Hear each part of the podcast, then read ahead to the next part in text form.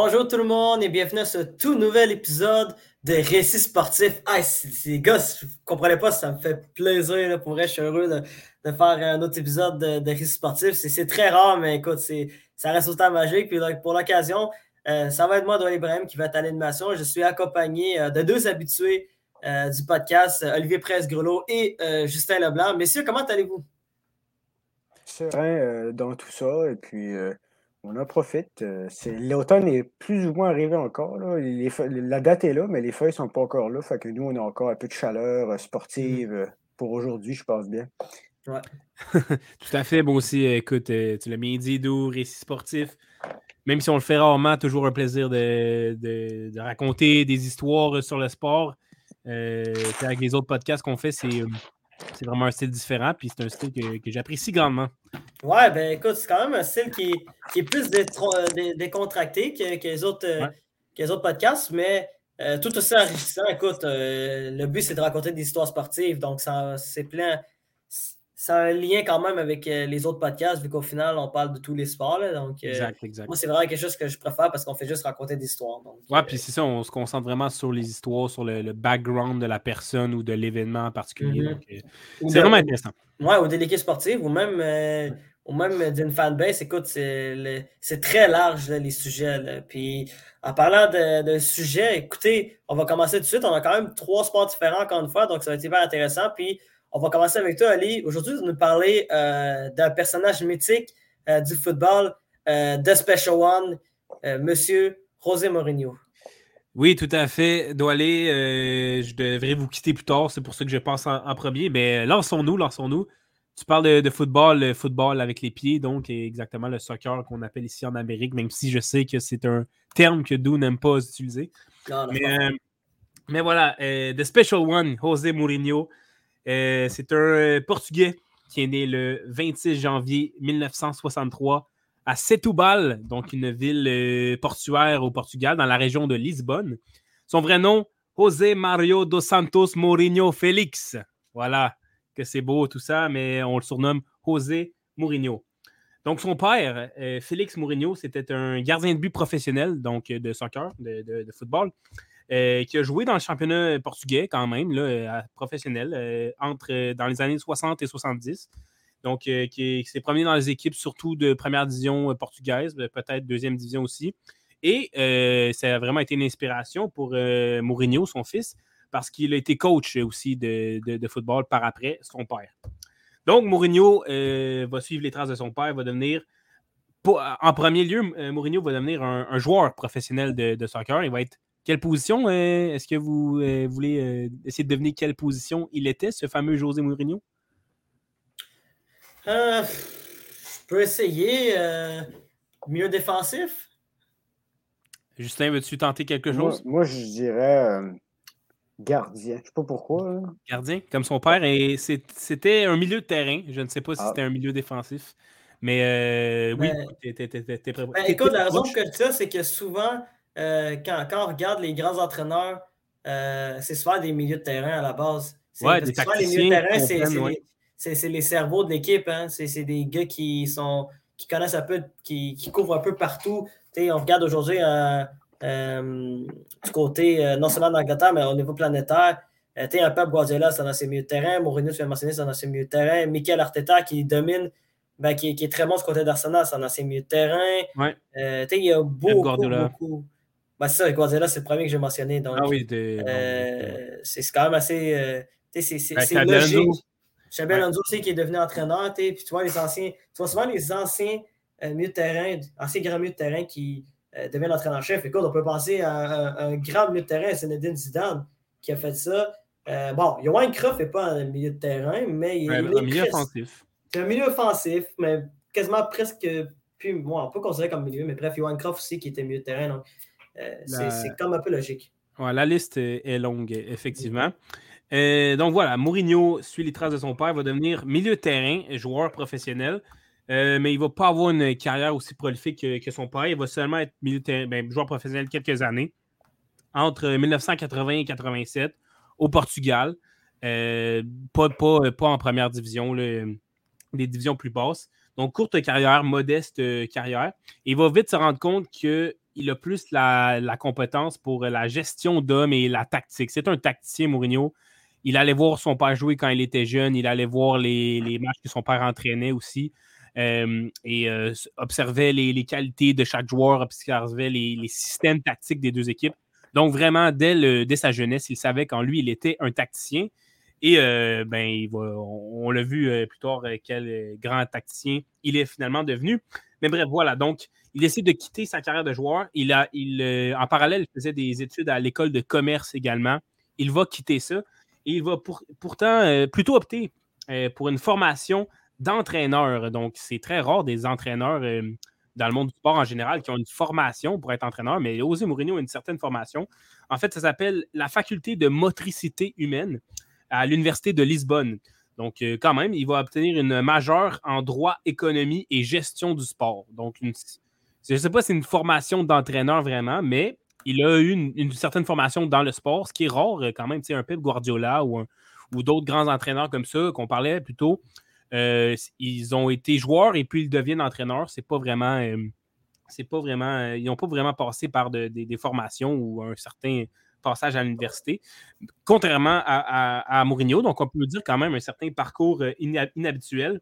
ça, c'est autour de 23-24 ans environ, cette formation-là. Donc, déjà très jeune, il, a arrêté sa carrière de joueur pour devenir entraîneur donc, après sa formation, il va commencer euh, non pas comme, euh, porteur d'eau ou comme euh, entraîneur adjoint, mais comme soigneur, bizarrement. Et semble-t-il que, même s'il n'y avait pas tant de formation là-dedans, une équipe le prit pour ça. C'était le, CF Estrella, donc quand même, qui a joué dans le championnat portugais, première division et deuxième division, au moment qu'il était là. Et puis en étant soigneur, j'imagine que ce n'était pas soigneur le, le, médecin de l'équipe, un poste plus bas.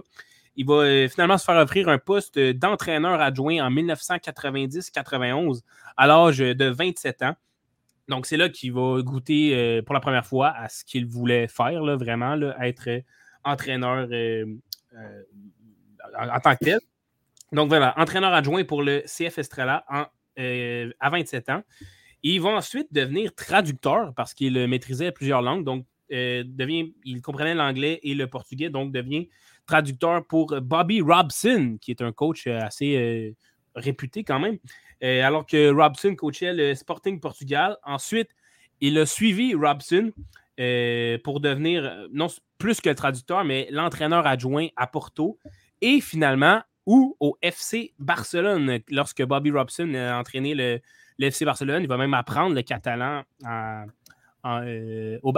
Barcelone. Donc, quand même, il parle plusieurs langues, Mourinho. Mm-hmm anglais, euh, portugais, euh, catalan, j'imagine qu'il parle également euh, l'espagnol. Il parle le français aussi. Il parle français également. Il parle français aussi, il, a entraîné en Italie, donc il doit parler quand même bien l'italien également. Donc, un, un multilingue, un homme le, aux multiples talents. Ça se dit-tu multilingue, ouais. Hein? Justin, je vais regarder ça. Je m'adresse à toi surtout pour ça. Multilingue?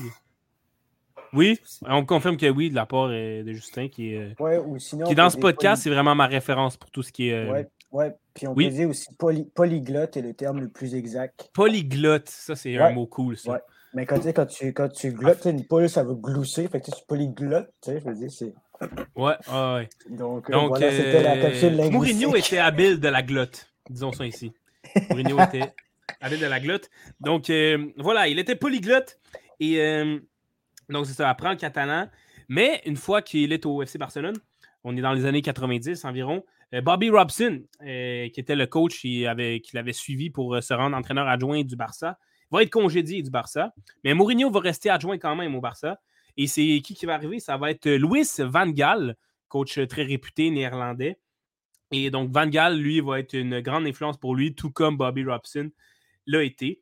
donc voilà. Ensuite, Mourinho, euh, euh, va, vouloir être plus qu'un entraîneur adjoint. Il va se faire offrir un poste euh, à Benfica au Portugal et c'est là qu'il va être l'entraîneur-chef, le, manager, comme on dit en termes européens, pour la première fois là, en chef de, sa carrière d'entraîneur. Il a, peut-être même pas 30 ans, je ne sais pas, autour de 30 ans à cette époque-là. ça va pas très bien se passer, par contre, sa première expérience à Benfica. Il va disputer seulement que 9 matchs à la barre de l'équipe c'est pas tant que ça allait mal sportivement, c'est plutôt que il a une altercation avec le, président du club. Il s'est disputé avec ce président-là et il va décider de démissionner par lui-même. Il va ensuite entraîner une autre équipe au Portugal, le Lunaiao de Leiria, voilà, qui était, qui était elle aussi dans le championnat portugais. Puis Porto en 2002. Et c'est là, à partir du moment qu'il entraîne Porto en 2002, que euh, l'histoire devient encore plus euh, euh, intéressante. En 2002, à ce moment-là, il a 39 ans. Oui, il est né en 63, donc c'est bien ça que ça fait, 39 ans. donc, à partir du moment où il entraîne Porto, c'est là que ça devient intéressant. Mourinho, c'est là qu'il va pouvoir appliquer grâce à sa formation notamment, appliquer une approche plus scientifique dans le, dans le football. Euh, un système de pression haute. Donc, c'est-à-dire euh, qu'avec Porto, ça faisait sa marque, puis en ayant entraîné d'autres équipes après également, c'est qu'il il voulait que le, bloc soit plus haut, que les attaquants pressent les défenseurs adverses assez haut sur le terrain. Et c'est comme ça qu'il faisait perdre le ballon à l'adversaire pour ensuite le récupérer. Et euh, quand tu le récupères plus haut sur le terrain, ben, c'est ensuite plus facile de marquer, plus facile de faire mal à l'adversaire. Donc euh, voilà, son système de pression haute euh, fonctionne très bien. En 2003, premier titre de champion du Portugal avec Porto, donc il remporte le championnat portugais. et aussi, surtout, ce que l'on se souvient grandement de, de Mourinho, c'est l'année suivante, en 2004.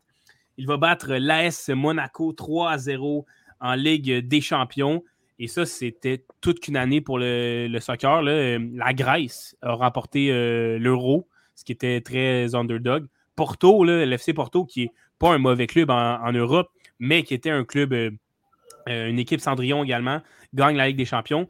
C'était toute une année spéciale. 2004 pour le monde du ballon rond et Porto qui gagne la Ligue des Champions, c'était certainement euh, l'un des plus grands facteurs de cette année 2004 très spéciale. Donc voilà, va, va, battre Porto et ça, ça va lui amener une grande reconnaissance dans le monde du football parce qu'il était il était un peu connu, il, avait, était passé par le Barça et tout, mais ça va être sa première grande réalisation qui va le mettre sur la map euh, au niveau du coaching euh, en, Europe. Euh, donc ensuite, lors de ce parcours aussi, ce qui est important de mentionner en 2004, c'est qu'il va battre Manchester United, qui était un grand Manchester United à l'époque avec Sir Alex Ferguson, de grands joueurs. Il va aussi battre l'Olympique lyonnais lors de son parcours européen en Ligue des Champions. Tout ça en 2004. Mhm. Mais là, comme je l'ai dit, euh, il reçoit plus d'attention à partir de 2004 avec sa victoire en Ligue des Champions avec Porto. Donc, il va rejoindre Chelsea en 2004 parce que Chelsea, euh, grand club anglais, va être intéressé par lui. Et c'est lors de sa première conférence à Chelsea, qui est conférence de presse à Chelsea, qu'il va déclarer I am the special one.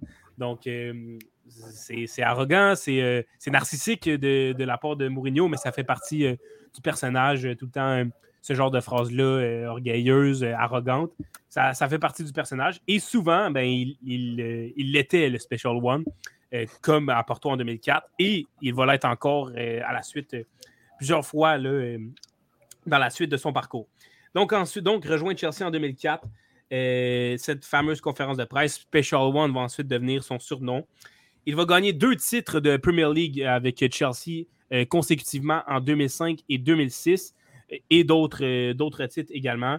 Euh, donc voilà, non seulement il, dit qu'il est le Special One, mais il réussit à gagner à Chelsea.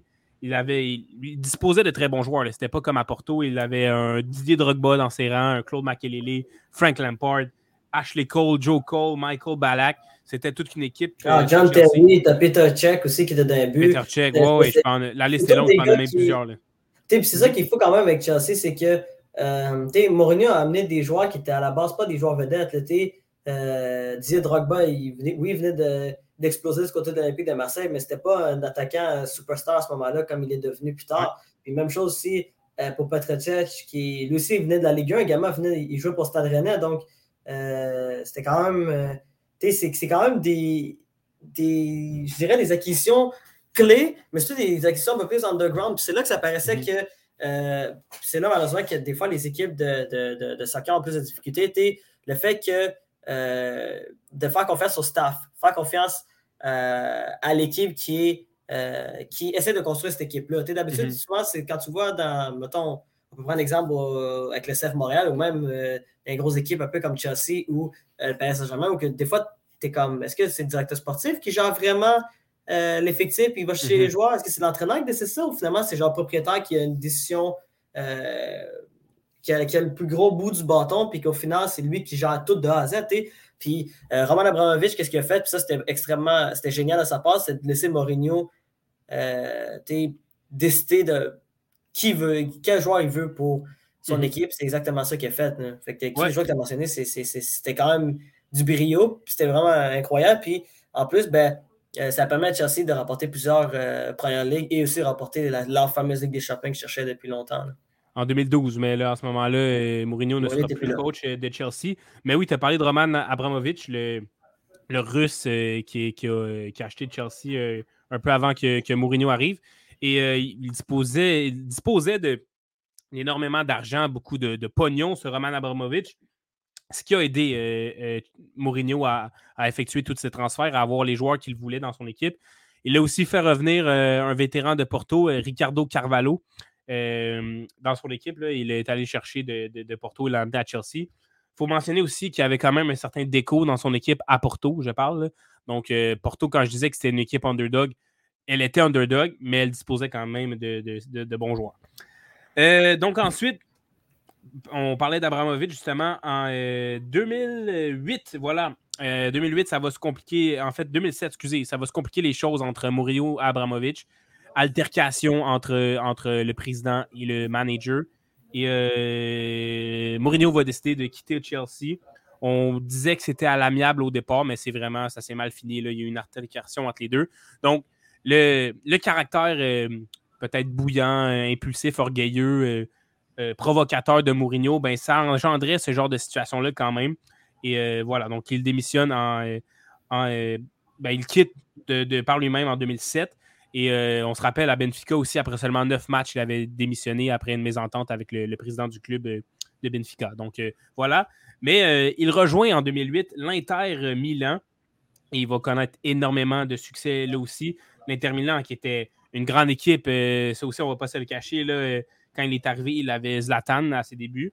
Mais ensuite, le fameux échange entre Zlatan et Samuel Eto'o. Il, il disposait aussi de Diego Milito, Zanetti en défense, Wesley Schneider. Euh, bref, la liste est longue, je pourrais nommer bien des joueurs. Euh, est-ce qu'il n'y avait pas euh, Sidorf aussi? Est-ce que Sidorf était à... Non, Sidorf, il jouait, il jouait avec l'AC Milan. C'était de l'autre côté. Il n'a jamais joué à l'Inter, Sidorf? Non, non, non. Sidorf a joué à l'Ajax, au Real, à la Milan. Voilà, c'est ça, je me mélange. Merci. Donc, mais bref, il avait toute une équipe à sa disposition, Mourinho. Il va réaliser un triplé en 2010. Donc, un triplé Coupe d'Italie, Serie A, donc gagne le championnat italien, mais surtout remporte une autre fois la Ligue des champions en 2010. C'était moins une surprise que Porto, mais quand même, euh, L'Inter Milan qui défait le, Bayern Munich, c'était euh, une très belle réalisation. C'est le premier, euh, le premier entraîneur à réussir un, triplé avec un club italien. Donc, le mhm. triplé de trois, remporter trois compétitions, soit, comme j'ai dit, la, Coupe d'Italie, qui est une compétition nationale, le, championnat italien et la Ligue des champions, qui est la, plus ben, compétition au niveau européen. Pour rajouter quelque chose, oui, c'était quand même une surprise quand Milan quand l'Inter a gagné en 2010 parce que faut se rappeler que l'Inter de Milan, c'était vraiment une équipe avec des joueurs qui étaient un peu euh, qui ont été un peu chassés puis des mal aimés un peu de l'ancienne équipe. Euh, il parlait de Samuel Eto'o. Samuel Eto'o, ça a été le cas. Wesley Sneijder qui est parti du Real Madrid après deux années que ça n'a pas bien été. Il était mm-hmm. chez Milito qui jouait dans une petite équipe d'Italie, mais qui n'était pas un grand attaquant. Euh, puis c'était une équipe aussi qui était très vieillissante du côté de l'Inter de Milan. Euh, ouais, tu avais des cadres comme Julio César, euh, euh, Javier Zanetti ou, même Marco Materazzi qui était encore là à ce moment-là, mais c'était quand même des joueurs hyper vieux aussi. Tu chez Lucio aussi, tu allé chercher Walter Samuel, Cambiasso. C'était une belle équipe sur le papier, mais c'est une équipe avec beaucoup de, joueurs qui, qui étaient un peu des joueurs abandonnés par leurs anciens clubs. Donc, il a aussi créé une équipe avec ça. Puis aussi, la raison pour laquelle c'est une surprise, c'est surtout le fameux euh, la fameuse, euh, le fameux affrontement contre FC Barcelone en demi-finale de LDC, que ça, c'était, c'était quelque chose parce qu'à la base, le Milan n'avait aucune chance de battre FC Barcelone. Il faut rappeler le FC Barcelone qui était à leur apogée On remportait six titres l'année suivante, devenait la première équipe de l'histoire du football à réaliser ça, remportait tous les titres possibles. Puis se retrouver dans une génération dorée, notamment avec, avec le trio Xavi, Iniesta, Busquets, avec Lionel Messi qui est dans son apogée, euh, avec euh, Puyol, Piqué, Daniel Vaz, Vita Valdes, bref, c'était une équipe qui était, toute une équipe, une équipe belle. Puis, à son apogée. Pourquoi, pourquoi ça a passé aussi à l'histoire, cette, cette, confrontation-là, c'est que oui, oui, Mourinho euh, a fini par battre pas Guardiola, mais c'est surtout le match retour où que que oui, l'Inter Milan menait par deux, avant l'avantage de deux buts, mais à l'époque, c'était quand même le différentiel de, de but était encore là. Donc, FC Barcelone avait marqué un but. Il avait juste besoin de marquer deux buts. Puis, euh, José Mourinho, après l'expulsion de, Thiago Motta, avait décidé de mettre tout le monde en défense. C'était tout le monde en arrière. Même Samuel Eto'o était derrière, même Milito était derrière. Tout, mm-hmm. c'était. Souvent dans l'histoire, on parlait du, mur italien qui décide de comme, OK, genre, il n'y a plus rien qui passe. C'est le mur de Berlin. Hein? C'était le mur de Berlin. C'était le mur de Berlin, littéralement. Ils ont décidé, ils ont dit on coupe tout. Puis aucun contre-attaque, tout dans le match. L'Inter Milan a juste perdu 1 0. Puis ça a passé à l'histoire parce qu'ils ont juste décidé de ne pas contre-attaquer. Ils ont juste mhm. dit, ils ont dit au FC Barcelone OK, euh, venez nous attaquer. On, va défendre. Puis grâce à ça, ils ont réussi à gagner euh, cette confrontation-là dans un, affrontement où que, normalement le Barça a dû battre l'Inter Milan. Mais euh, grâce à l'intelligence tactique de Mourinho, puis grâce à un excellent match aller, ben, ils ont réussi à, à se sortir. Puis c'est ça, c'est chapeau à Mourinho parce que euh, aussi, il y a un autre détail aussi, c'est que Mourinho, il y a Mourinho en avoir voulu un peu à Barcelone parce qu'en 2008, euh, quand, quand le Barça cherchait un nouvel entraîneur, quand Rajkar a décidé de partir, c'était entre lui et Guardiola, puis ils ont décidé de préférer de, ils ont décidé de, ils ont préféré prendre Pep Guardiola, alors que Pep Guardiola, à ce moment-là, il faut se rappeler, c'était sa première expérience comme entraîneur-chef. Donc, euh, ils ont décidé de prendre un risque et de prendre Guardiola au lieu de prendre Mourinho. Mourinho ne l'avait pas pris, il est allé du côté de la terre et il a battu euh, Barcelone avec une terre. C'est quand même une histoire phénoménale au final. une grande rivalité entre Pep et Mourinho, une grande rivalité entre Mourinho et le Barça, même s'il a été euh, formé au Barça. Mourinho, a été, comme j'ai dit au début, a été entraîneur adjoint du, du, Barça. puis tu parlais de son intelligence tactique c'était des, décisions tactiques quand même très extrémistes de mettre tout le monde en défense et de ne pas contre-attaquer. Il, délaissait totalement son système de, pression haute que je parlais tantôt. Mais euh, ça a fonctionné, comme tu l'as dit. Ça n'a pas fonctionné tout le temps. On va, on va en parler euh, avec euh, le Real Madrid. Mais ouais, intelligence tactique, certainement l'un des, plus grands tacticiens, Mourinho. Et donc, ça nous mène, en parlant du Real Madrid, ça nous mène au Real Madrid parce que dès qu'il gagne la Ligue des Champions en 2010 avec l'Inter Milan, euh, il va avoir énormément de visibilité, énormément. Euh, l'offre euh, pour lui va être dans la plutôt la demande pour lui va être très très grande. Et c'est le Real Madrid qui va sauter dessus sur lui, littéralement, parce que le lendemain de sa victoire en Ligue des Champions, Florentino Pérez, le, président du Real Madrid, va payer 8 millions pour signer Mourinho. À la base, le président de l'Inter Milan voulait 16 millions, voulait en voulait le double mais euh, pour une raison ou pour une autre, le, deal a marché avec 8 millions. Donc, on arrache euh, Mourinho de l'Inter Milan pour 8 millions. Il se retrouve donc au, Real Madrid. Et là, euh, il n'y a pas de question là-dessus. On parlait que c'était, oui, c'était une pas pire surprise de l'Inter Milan gagner la Ligue des Champions, mais là, à ce moment-là, on a une équipe du Real Madrid qui est en reconstruction quand même, mais on a quand même accès à des Cristiano Ronaldo qui est au club depuis quelques mois, Karim Benzema, Kaka, Bref, c'est euh, le plus grand club de soccer de l'histoire. C'est le Real Madrid dans lequel euh, Mourinho débarque. Et euh, voilà, donc il arrive au Real pour coacher tous ces grands joueurs. Uh-huh. on pourrait en nommer plusieurs encore une fois. Uh-huh. mais ça va pas bien pour le Real parce que dans, dans les dernières années, parce qu'il est en crise en Ligue des Champions. Le Real Madrid, qui est une équipe historique en Ligue des Champions, ne l'avait pas remporté dans les dernières années. On est en, on est en quête d'une Ligue des Champions à ce moment-là. Uh-huh. Et euh, Mourinho va, bien commencer ça. Il va tout gagner au début euh, dans ses premières, euh, premiers matchs au Real Madrid jusqu'à un certain 29 novembre 2010. le Classico qui survient, le Classico, si vous ne savez pas c'est quoi, c'est la, la, fameuse rencontre entre le FC Barcelone et le Real Madrid. dans le temps de, de Cristiano Ronaldo et Lionel Messi, c'était un match encore plus grandiose. Celui un peu moins aujourd'hui, mais quand même. Le Classico, c'est le Classico. Et en 2010, le Classico, était à son apogée. Real Madrid, FC Barcelone, Cristiano Ronaldo, Lionel Messi, chacun de leur côté, les deux plus grandes stars euh, du ballon rond à ce moment-là. Et aussi euh, José Mourinho contre Pep Guardiola. Euh, la rivalité était déjà née avec l'Inter Milan. Donc voilà, mais c'est la première défaite qui survient de Mourinho à ce moment-là parce que le FC Barcelone va écraser le Real Madrid 5 à 0 lors du Classico le 29 novembre 2010. Première défaite de Mourinho avec le Real. Grosse défaite. Il va reperdre contre euh, le Barça en 2011 en demi-finale de la Ligue des Champions. Ça va être une, très grosse rivalité à chaque fois qu'il va y avoir des, des, duels entre les deux. On va, on va en parler. 2012, euh, par contre, donc quand même, quelques, plusieurs, plus qu'un an après son arrivée à Madrid, c'est là qu'il va gagner son, son, premier gros titre. La Liga, donc remporte le championnat espagnol en 2012. Ça va être le premier entraîneur de l'histoire à gagner les trois championnats principaux euh, en tant qu'entraîneur. donc, va avoir gagné euh, le championnat euh, d'Angleterre avec Chelsea, le championnat d'Italie avec avec l'Inter Milan et le championnat espagnol avec le Real Madrid.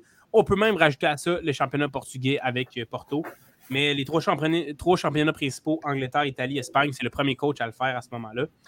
Et euh, en 2012, là, même que son contrat va être renouvelé jusqu'en 2016 avec euh, le Real Madrid. Mais attention, il ne restera pas au Real jusqu'en 2016. Parce qu'en 2013, c'est une très moins. La, saison va être beaucoup moins bien se dérouler pour le Real Madrid et José Mourinho il va avoir une mauvaise relation avec euh, les cadres du vestiaire, euh, Icar Casillas, Sergio Ramos, entre autres, euh, Mourinho. Et c'est ce que je remarque avec Mourinho, c'est qu'il ne fait jamais plusieurs années avec le même club. Peut-être que son caractère bouillant, impulsif, orgueilleux, arrogant, comme je le disais tantôt, finit par prendre le, dessus et que ça fait trop de clash dans le vestiaire ou avec la direction de l'équipe. Donc, encore une fois, il va, il va quitter. Euh, je ne me souviens plus si c'est un congédiement ou c'est lui qui démissionne. Mhm. il quitte euh, le, Real Madrid en 2013, malgré qu'il avait un contrat jusqu'en 2016. Mais moi, moi j'ai une question à te poser par rapport à ça parce que c'est quand même un mystère l'époque José Mourinho à, au Real Madrid. Est-ce que tu penses, penses-tu que c'est un échec au final ou pas du tout? Euh, pour ce qui est des compétitions européennes, euh, la Ligue des Champions, en fait, c'est un, un échec, certainement. Le but avec Mourinho qui venait de remporter une Ligue des Champions avec l'Inter mm-hmm. Milan, c'était de, de, remporter, euh, comme j'ai dit, une Ligue des Champions, qui, vu que le Real Madrid était en crise, était en quête de Ligue des Champions. Mm-hmm. C'est pas arrivé sous Mourinho, donc de ce côté-là, c'est un échec.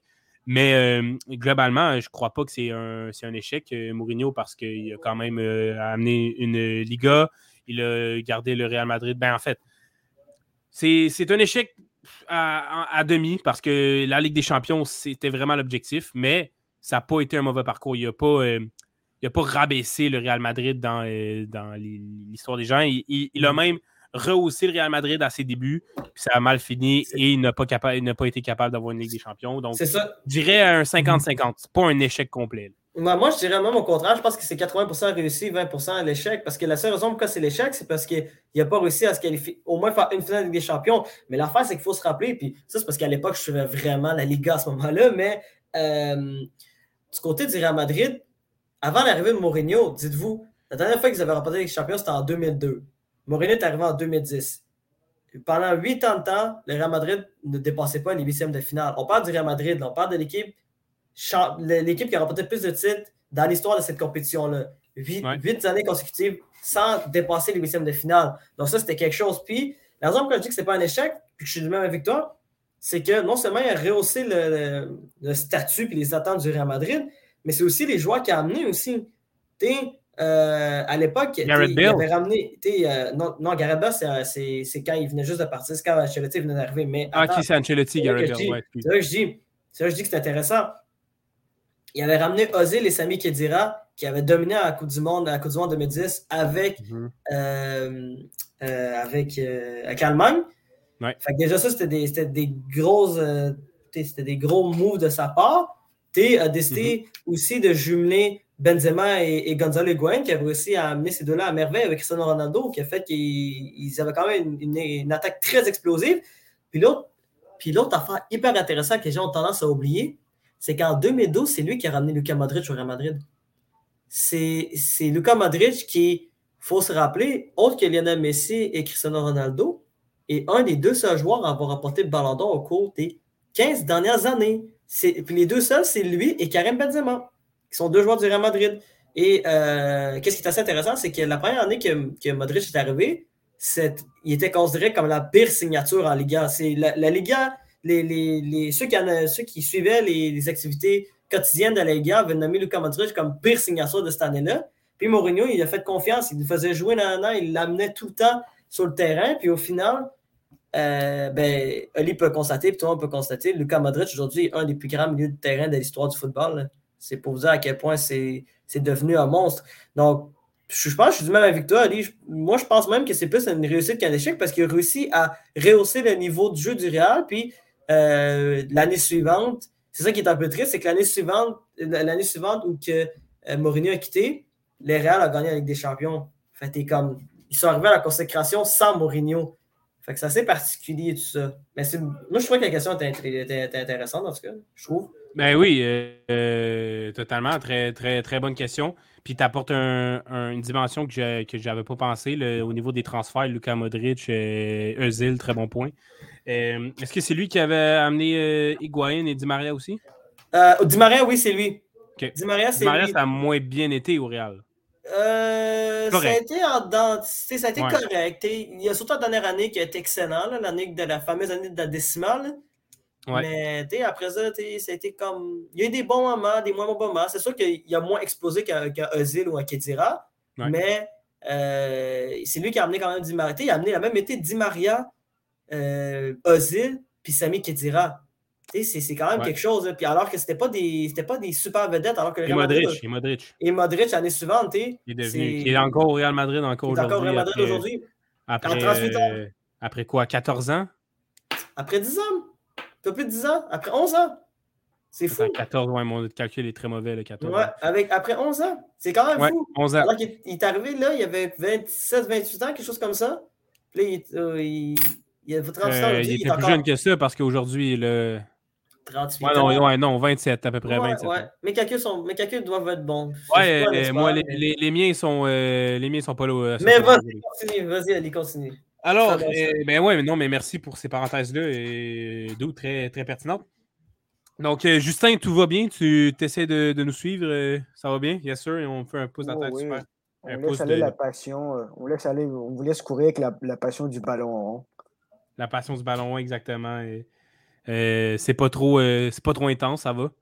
C'est la passion, je comprends ça. C'est la passion, exact.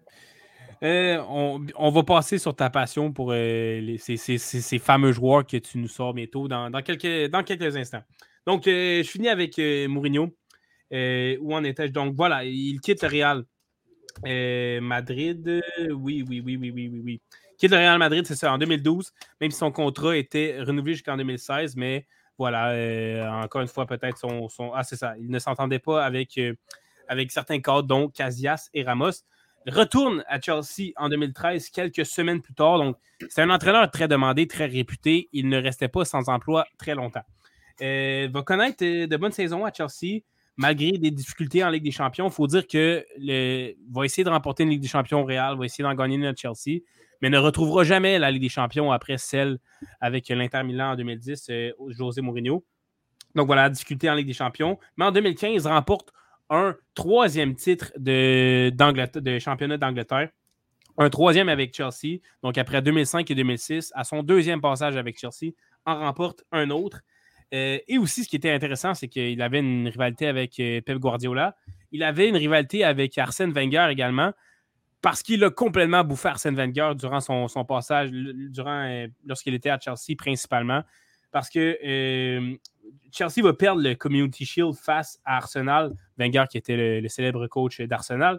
Le, Community Shield, en fait, c'est une compétition au début de, la saison qui euh, entre c'est ça, c'est entre la première position et la deuxième position de l'année d'avant. je pense que non, je pense que normalement c'est entre le champion d'Angleterre et le champion de la FA Cup. La FA Cup. Qui est la FA Cup, voilà. Donc voilà, donc le champion de. Donc Arsenal qui avait remporté la FA Cup, qui est la, Coupe nationale, et Chelsea qui avait remporté le championnat, se disputent au début de la saison suivante un match qu'on appelle le Community, Shield. ce match-là, Chelsea va le perdre. Ça va être la première défaite de Mourinho contre Wenger en 14 confrontations entre les deux. Donc, c'est pour dire que euh, Mourinho va avoir gagné 13 des 14 confrontations jusqu'à ce jour-là entre, euh, contre Arsène Wenger, qui était son, opposant. Mais vraiment, cette rivalité-là a été dominée par euh, Mourinho. Saison 2015-2016 ensuite, très mauvais début pour Chelsea, ça va très mal, c'est la crise. Mourinho est limogé, congédié, salut. Donc, il, ne reste jamais très longtemps avec ses clubs Mourinho. C'est peut-être un point négatif qu'on peut noter de, sa carrière. Donc, quelques mois plus tard, il va quand même rester quelques mois sans emploi cette fois-ci. Il va rejoindre Manchester United en mai 2016. Donc, il va se promener d'un club prestigieux à un autre, euh, vraiment. Euh, il va retrouver Zlatan Ibrahimovic à Manchester euh, United, entre autres, qu'il avait connu à l'Inter Milan. Paul Pogba, Marcus Rashford, un, club qui se tient quand même en ce moment-là quand il arrive en 2016. Il va, il va remplacer Louis Van Gaal, ce qui est intéressant, si vous vous rappelez de ce que j'ai dit au début, c'est que Louis Van Gaal était une de ses, euh, grandes influences comme coach, alors qu'il était son adjoint au FC Barcelone à ses débuts. Il va gagner deux euh, titres quand même avec Manchester United à sa première saison, dont la Ligue Europa, qui est comme la Ligue des Champions, mais une compétition légèrement inférieure, mais qui est tout de même une compétition européenne. Donc, euh, gagne la Ligue Europa et va gagner un autre titre que je n'ai pas noté. Bref, saison 2018-2019, il va euh, perdre le, contrôle du vestiaire, euh, de ce qu'on dit, euh, par manque de communication. Donc, c'est souvent les mêmes types de patterns qu'on peut observer avec Mourinho, soit qu'il s'entend mal avec la direction, avec les joueurs, avec le vestiaire. C'est encore ce qui arrive avec Manchester United en 2019. Il va donc rejoindre Tottenham. Donc, on voit que depuis, depuis le Real Madrid, qui était comme l'apogée des clubs qu'il pouvait entraîner, on diminue un peu dans la hiérarchie des clubs. Tottenham, qui est un club sans trophée, euh, mythique pour ça, qui est un club qui se débrouille euh, dans le championnat d'Angleterre quand même, qui arrive à être top 5, top 4, top 6 assez fréquemment. Mais quand même, Tottenham n'a jamais de trophée. Donc, le but pour Mourinho en arrivant à Tottenham, c'est de remporter un trophée. Euh, il arrive là en 2019. ils vont être 14e quand il arrive dans le championnat, 14e dans le championnat, ce qui était horrible pour Tottenham. En une saison, il va les faire grimper à la sixième position, donc un énorme euh, bond. donc, euh, il a un, impact positif à son arrivée, comme dans plusieurs des clubs qu'il a, dirigés. Mais l'année suivante, 2020-2021, euh, durant la pandémie, il va redégringoler et finalement être congédié en avril 2021. Donc, il ne restera même pas deux ans à Tottenham. Donc, le, pattern se répète et s'accélère encore, on, est bon au début du côté de Mourinho, mais on n'arrive pas à rester constant et bon pendant plusieurs années avec un même club. Donc, euh, il est congédié en avril 2021 de Tottenham sans avoir remporté de trophée. C'est la première fois depuis qu'il est arrivé à Porto, donc depuis 2002, qu'il euh, entraîne un club et ne gagne pas de trophée, ne gagne pas de titre avec ce club-là. Donc, ça va, ça va faire mal à Mourinho quand même, à sa carrière. Euh, Là, même si, écoute, son palmarès est impressionnant, mais voilà, pas de trophée à ce moment-là. il va retourner en Italie quelques mois plus tard. il va arriver à l'AS Roma, donc à Rome, en 2021. Rome, qui est un club très décent en Italie. ça va être le premier club à atteindre une finale avec quatre, une finale européenne avec quatre clubs différents. Donc, atteindre une finale avec euh, Rome, euh, une finale européenne, donc la Ligue Europa Conférence. Donc, je parlais de la Ligue Europa tantôt. La Ligue Europa Conférence, c'est une coche en dessous, mais reste quand même une compétition européenne prestigieuse. Euh, donc, va atteindre cette, une, finale européenne avec l'AS Roma. On a atteint une avec l'Inter, avec Porto, et euh, l'autre, ça doit être euh, avec Chelsea, j'imagine? J'ai un blanc. attends, attends j'avais pas suivi à ce moment-là.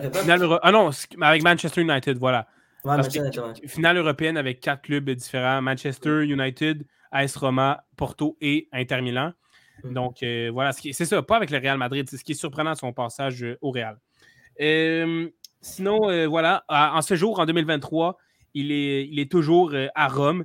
Il a perdu, ben, va gagner la Ligue Europa Conférence en 2021, mais en 2023 a perdu la finale de la Ligue Europa. Donc là, ne me, vous mélangez pas.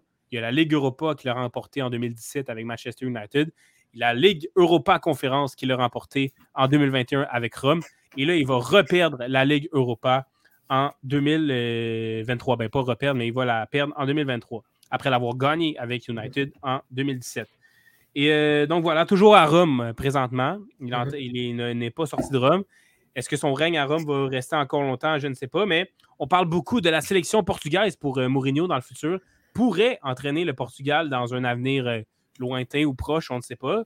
Et pour un entraîneur qui est capable d'avoir du succès rapidement dès le début, ça pourrait être intéressant de, disputer, on ne sait pas, il est engagé quelques mois avant, avant, une Coupe du Monde ou avant un Euro. Peut-être que ça pourrait être positif pour le Portugal à voir euh, de ce côté-là. Euh, mais voilà, les, conclusions qu'on peut tirer en fait du, de, la, carrière qui n'est pas finie du côté de José Mourinho, loin de là, ben c'est, euh, comme je l'ai dit, c'est qu'il il a été capable de remporter des titres absolument fous avec des équipes underdog, des équipes Cendrillon, Porto 2004, Inter Milan 2010, ça rentre là-dedans. il a eu du succès presque partout où il est passé à, Tottenham. C'est son seul euh, club qui le fait sans trophée. Euh, mais aussi, comme euh, je le disais, un pattern qui se répète, c'est qu'il est capable d'être bon à ses premières années, à ses premiers moments avec un club, mais ça va finir par dégringoler, de, que ce soit par son caractère ou par les performances qu'ils vont, vont couler. Et voilà, son caractère aussi, ce qu'il faut retenir, c'est, j'en ai pas tant parlé que ça durant ma présentation, mais durant mon, récit, en fait, mais ses, commentaires en conférence de presse, I am the special one. Euh, il, y en a plein avec Mario Balotelli, entre autres, euh, des anecdotes, des, petites blagues, des, des, mm. pinces, euh, des, comme des. En fait, va, va, va, avoir un certain beef, si je peux utiliser le mot, va avoir des altercations avec des journalistes plusieurs fois durant sa carrière. Donc, tout, tout qu'un personnage en conférence de presse, en dehors, des citations excellentes. Et bref, au total, c'est 100, 1000, euh, pas 100, 1110 euh, matchs joués jusqu'à maintenant. Il, y en a encore à faire du côté de Murillo. Je suis convaincu que sa carrière est loin d'être finie. Il a seulement 60 ans. Donc, 1110 euh, matchs joués, 691 victoires, 224 nuls et 197 défaites. Mm. Donc, et plusieurs titres, trophées différents, deux Ligues des Champions, mm. trois trois titres de championnat d'Angleterre. Euh, le gagné aussi avec, euh, avec l'Inter Milan, le championnat italien. Euh, a gagné le championnat portugais, le championnat espagnol. Bref, un palmarès vraiment impressionnant. Puis, est-ce qu'on est dans. Petite question pour finir, d'où est-ce qu'on est, selon toi, est-ce qu'on est dans le.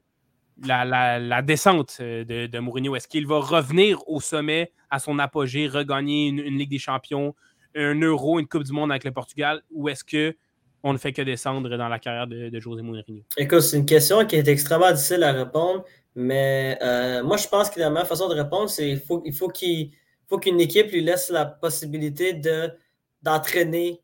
Euh, en fait, il faut que, il faut qu'il Mourinho ait la possibilité d'entraîner une grande équipe, encore une fois. Sans manquer de respect à la, à, la S-ROM, c'est que euh, la SRAM, c'est pas un des. Euh, une descente d'équipe, je disais, mais ouais, c'est pas une grande équipe de C'est pas une grande équipe. Pas, tu peux pas mettre dans la même catégorie que le Real Madrid ou même Chelsea Manchester United. C'est un cran en dessous. Ça reste, c'est quand même une bonne équipe d'Europe, mais c'est pas une grande équipe d'Europe. Donc, euh, vraiment, il faudrait vraiment qu'une équipe euh, décide de donner leur chance euh, à Mourinho. Puis à partir de là, on va vraiment savoir s'il est rouillé ou pas. Parce que, tu sais, moi, je persiste à croire qu'il y a encore des, équipes qui ont besoin de lui. Bon, là, on verra qu'est-ce qui se passe cette saison avec le Paris Saint-Germain, mais une équipe comme le Paris Saint-Germain aurait eu besoin d'un gars comme Mourinho pour. Et Mourinho ne voulait pas aller au Paris Saint-Germain. C'est ça, il ne voulait pas aller au Paris Saint-Germain, mais une équipe comme le PSG aurait pu être une équipe où que Mourinho aurait pu être utile. Euh, une équipe, encore, bon, ça n'arrivera pas parce que ça serait quand même assez spectaculaire, mais une équipe comme Chelsea aurait besoin de Mourinho, encore une fois, mm-hmm. eux qui ont beaucoup de difficultés. Passage à Chelsea serait, serait quelque chose. Ça serait quelque chose, tu sais. Euh, et même, écoute, ça n'arrivera pas parce qu'ils ne sont pas là, mais même le Real Madrid vont se retrouver sans entraîneur à partir de 2024. Bon, mhm. on, a, on en a parlé, peut-être que Chabel Alonso serait plus une option logique pour, euh, pour cette équipe-là, mais bref, euh, que ce soit soit en, club ou, comme tu l'as dit, peut-être que la prochaine étape, c'est la sélection nationale. Enfin, mhm. c'est entraîner une équipe du Portugal, une équipe du Portugal qui a beaucoup de talent, il faut le dire. Euh, beaucoup, beaucoup, beaucoup de talent. que surtout à l'attaque.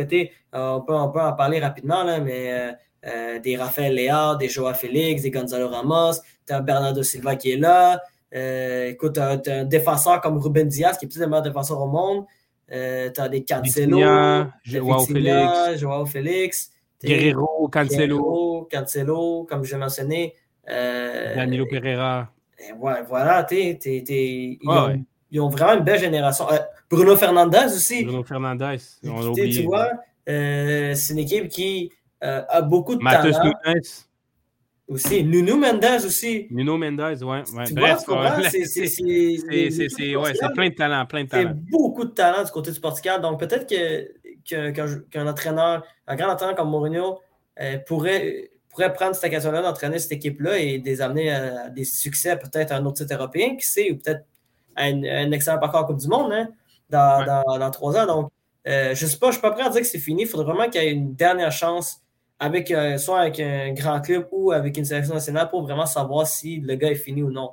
Parce que mm-hmm. Mourinho, ça reste un grand entraîneur quand même, peu importe euh, comment ça va se terminer sa carrière. Ça, va être exceptionnel, à mon avis. Puis à date, à son passage à la Roma, il y a deux, deux finales européennes en deux mm-hmm. ans. Donc quand même, c'est pas rien. Puis pour conclure là, sur Mourinho, on, dirait qu'en commençant comme adjoint au FC Barcelone, il était comme promu à devenir manager du, Barça éventuellement. Mais comme tu l'as si bien dit tantôt, d'où euh, en, 2010, en 2008, euh, lorsqu'il était disponible, le Barça a choisi Pep Guardiola au lieu de Mourinho.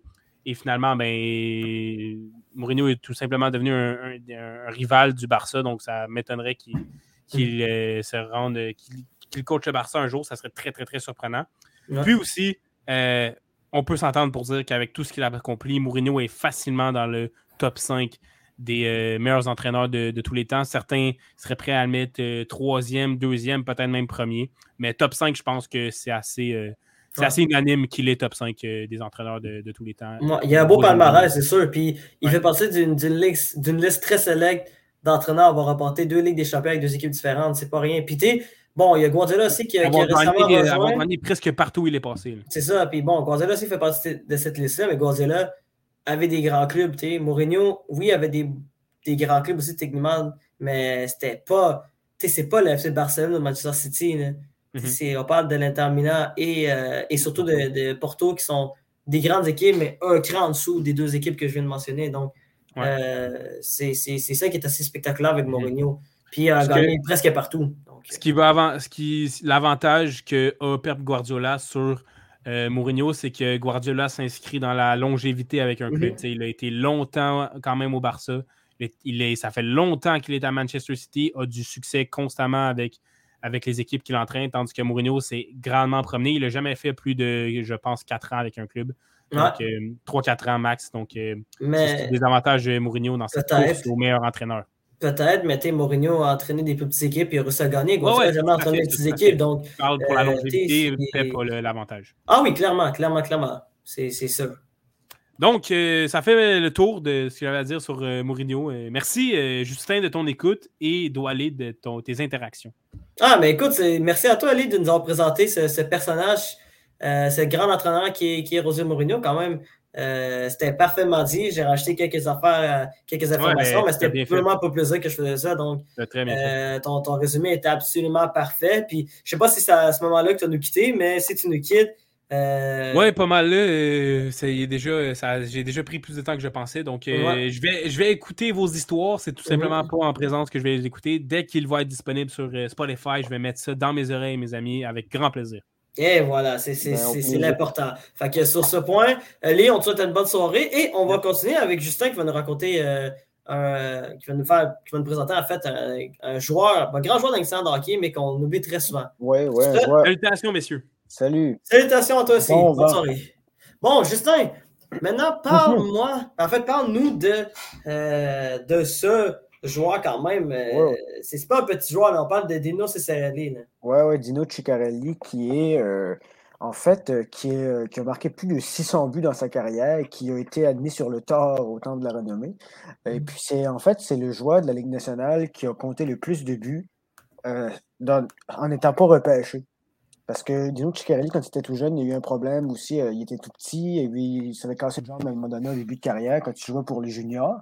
À mm-hmm. l'époque, c'était avec les Knights de London.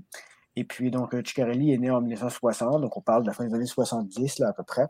Et puis, ben, il a une carrière junior étincelante, euh, avec entre autres là, 72 buts et 142 points 78 avec les Knights. Donc, il a gagné plusieurs euh, trophées importants. Euh, donc, dans tout ça. Puis, c'est ça, donc, euh, étant donné qu'il a été blessé euh, donc, cette dernière année junior, il a été repêché par aucune équipe, mais on signait un contrat avec les North Stars du Minnesota euh, en septembre 1979. Il faut dire que cette année-là, c'était l'année où les Nordiques, les Whalers, les Jets et les Oilers ont venu dans la nationale avec la fin de la, l'AMH, l'Association mondiale de hockey. Et aussi, l'année d'avant, en fait, les North Stars avaient fusionné avec les Barons de Cleveland, qui était une équipe en fait, parmi la pire équipe de la Ligue, en fait, de nationale. Les Barons, c'était les anciens Golden Seals de la Californie. Donc, c'est des équipes qui n'existent plus aujourd'hui. Mais bon, l'équipe avait toutes sortes de joueurs qui venaient. Tu sais, avait pris les meilleurs joueurs des Barons, puis il y avait les meilleurs joueurs des North Stars. Donc, l'équipe était plus forte euh, que à ce qu'on était habitué. Les North Stars, d'habitude, ils avaient de la misère à faire des séries dans les années 70. Alors, Ciccarelli est arrivé là comme recrue. Et bon, sa première saison, euh, donc, c'est ça, c'était une saison euh, quand même assez euh, fascinante parce que, en fait, bon, il a fait 30 points en 32 matchs, donc avec tout ça. Et en série, il a fait en fait le record à l'époque, la recrue qui a fait le plus de points dans une, c'est rendu en finale de la Coupe Stanley, en fait, contre les Highlanders, donc 21 points en 19 matchs. Donc, euh, lui qui venait de nulle part, en fait, a, fait un record, puis se sont quand même affrontés contre les, Highlanders. À l'époque, c'est Brian Trottier, c'est Mike Bossy, c'est Denis Potvin, et puis les North Stars que personne n'attendait, grâce entre autres à Ciccarelli, euh, ont permis, euh, ont pu aller donc loin dans les séries.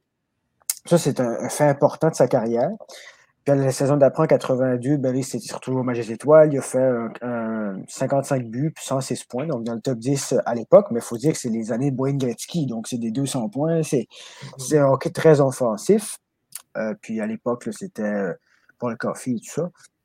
Marcel Dion, donc euh, Dino Ciccarelli qui se retrouve dans les plus grands joueurs de l'époque, mais euh, comme je disais, North Star, une équipe qui est toujours sous-estimée, euh, qui n'a jamais remporté la Coupe Stanley d'ailleurs dans son, histoire. il faut lui attendre les Stars de Dallas en 99 pour que la suite arrive. Donc Ciccarelli est un joueur, c'est sûr qui a, a passé une carrière un peu plus régulière. C'est un joueur qui faisait autour de 40 buts par année, à peu près 80-90 points en moyenne. Euh, il, atteindra une autre fois le plateau des 100 points en 87 et des, 50 buts aussi. Et puis, euh, donc, il va continuer. Puis, un événement marquant de sa carrière qu'on parle, qu'on a oublié un peu, qui, en fait, c'est un des premiers joueurs de la nationale à, être euh, inculpé par une cour, donc dans un palais de justice, parce qu'il a donné un, coup de, violent coup de bâton à Luke Richardson, qui aujourd'hui est dans l'organisation dans le Sérail du Canadien de Montréal. Mais à l'époque, il n'est plus, il n'est plus. Il n'est plus. Il n'est plus. Il est plus. Je il, est rendu, il est rendu entraîneur-chef des Blackhawks, si je ne me trompe pas. Il faut que je vérifie, mais oh. il me semble qu'il oui, oui, il était longtemps entraîneur adjoint. Entraîneur adjoint chez Canadien Montréal. C'est un, un, gars qu'on connaît très bien. Mais je mhm. crois qu'il est devenu entraîneur-chef des Blackhawks de Chicago aujourd'hui, si je ne me trompe pas. C'est possible. Parce qu'en fait, en, en, janvier 88, il y avait une partie entre les North Stars et les Maple Leafs. Puis Dino Ciccarelli a donné un coup de bâton à la tête donc de Luke Richardson. Luke Richardson, ouais. Et puis, il a été, euh, donc, euh, il s'est fait inculper, il a été obligé de payer 100 000 d'amende et surtout une journée en prison pour, euh, donc, une agression, mais sur la glace. Tu sais, parce que généralement, on, prétendait qu'il y avait une certaine immunité juridique. bon, encore là, c'est très relatif là, par rapport aux incidents sur la glace, mais là, c'était dans les premières fois où ça arrivait. Parce que parfois, ça arrivait que les gens se battent, par exemple, à l'extérieur de l'aréna. Sur la glace, il y avait comme un, un laisser-passer, parce que les bagarres sont toujours tolérées. Puis dans ce temps-là, c'était quand même, à l'époque, des, euh, c'était, c'était, ça se battait beaucoup plus qu'aujourd'hui. Donc, quand même, ça a été un, moment important, même que bon, le président de la Ligue à l'époque, John Ziegler, euh, donc, euh, avait tout de même dit que bon, le sport n'était pas au-dessus de la loi.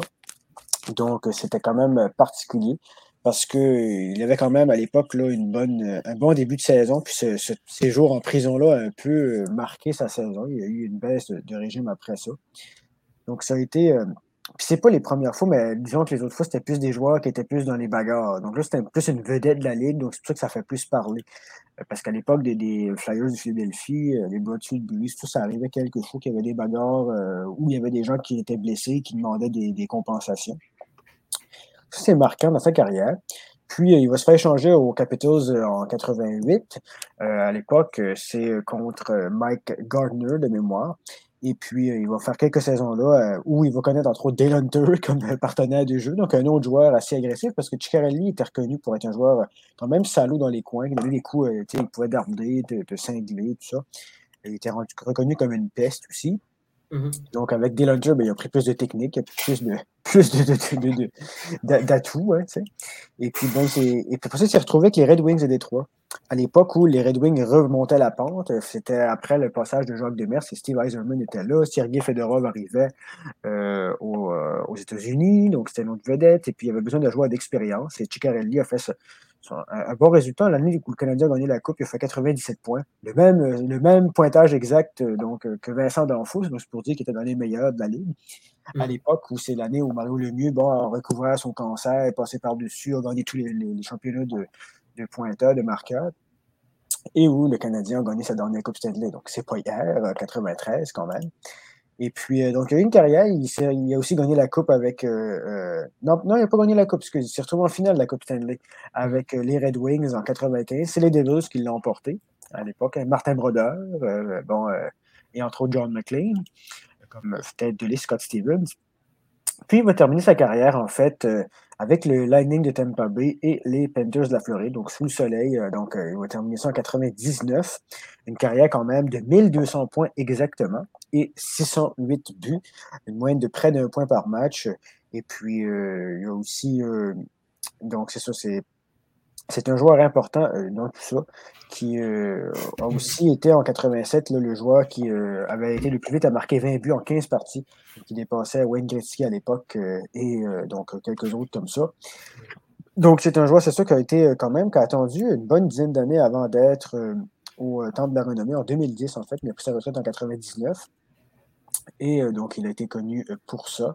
Et puis euh, aujourd'hui, ben, il est toujours impliqué un peu dans le hockey quand même, par rapport à tout ça. Puis j'ai revenu, on parlait de la controverse avec Luke Richardson, qui, mm-hmm. qui, a fait, qui était en prison, mais en fait, en 90, j'ai oublié de parler de ça, à l'époque où il était avec les Capitals, il a été accusé d'avoir bon, d'avoir agressé sexuellement une fille de 17 ans, donc d'avoir presque violé une fille de 17 ans euh, à mhm. côté dans un bar avec euh, Jeff Cornell, Scott Steven, entre autres.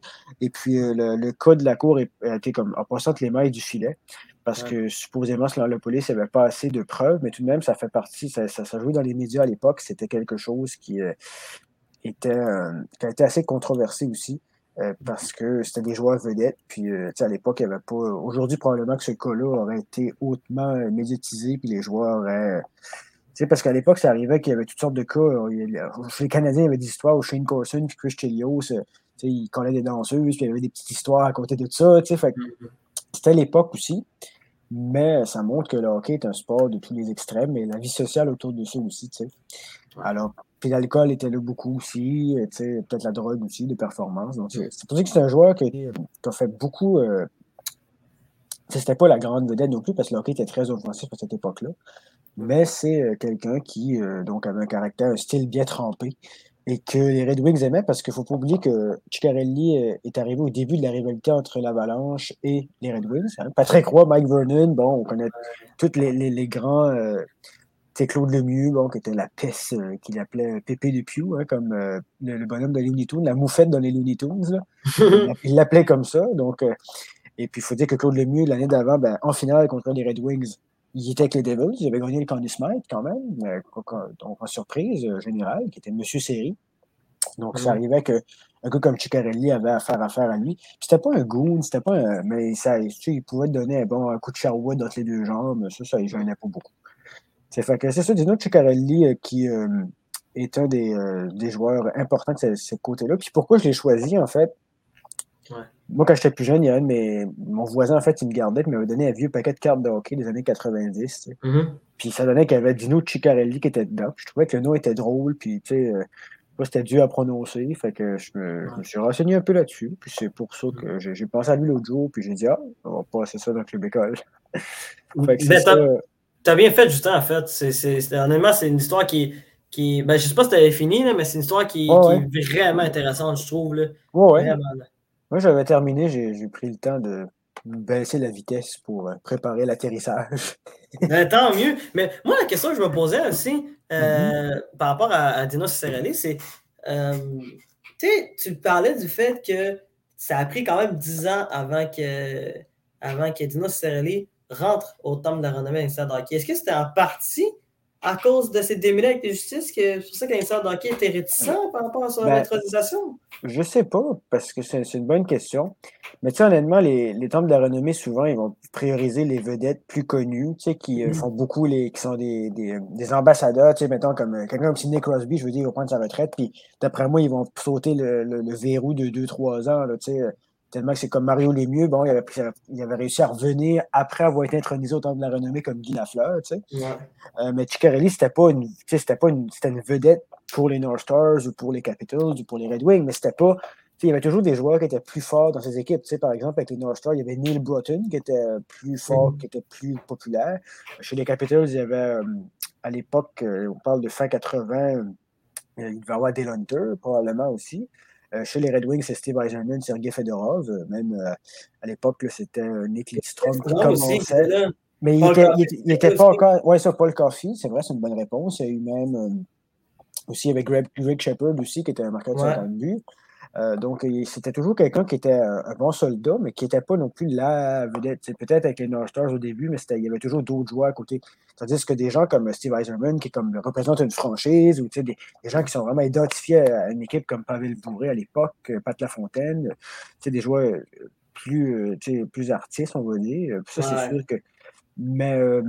je sais pas, mais quand même, il était intronisé, donc après quand même 10 ans d'attente. Tu sais, depuis, il y a 3 ans d'attente, donc c'est à peu près 7 ans, mais c'est c'est pas inhabituel non plus. Puis il y a des gens qui ont attendu plus longtemps que ça. Il y a des gens, euh, certains cas qui sont même pas encore au temps de la renommée, qui étaient quand même bons, je pense, à cette époque-là.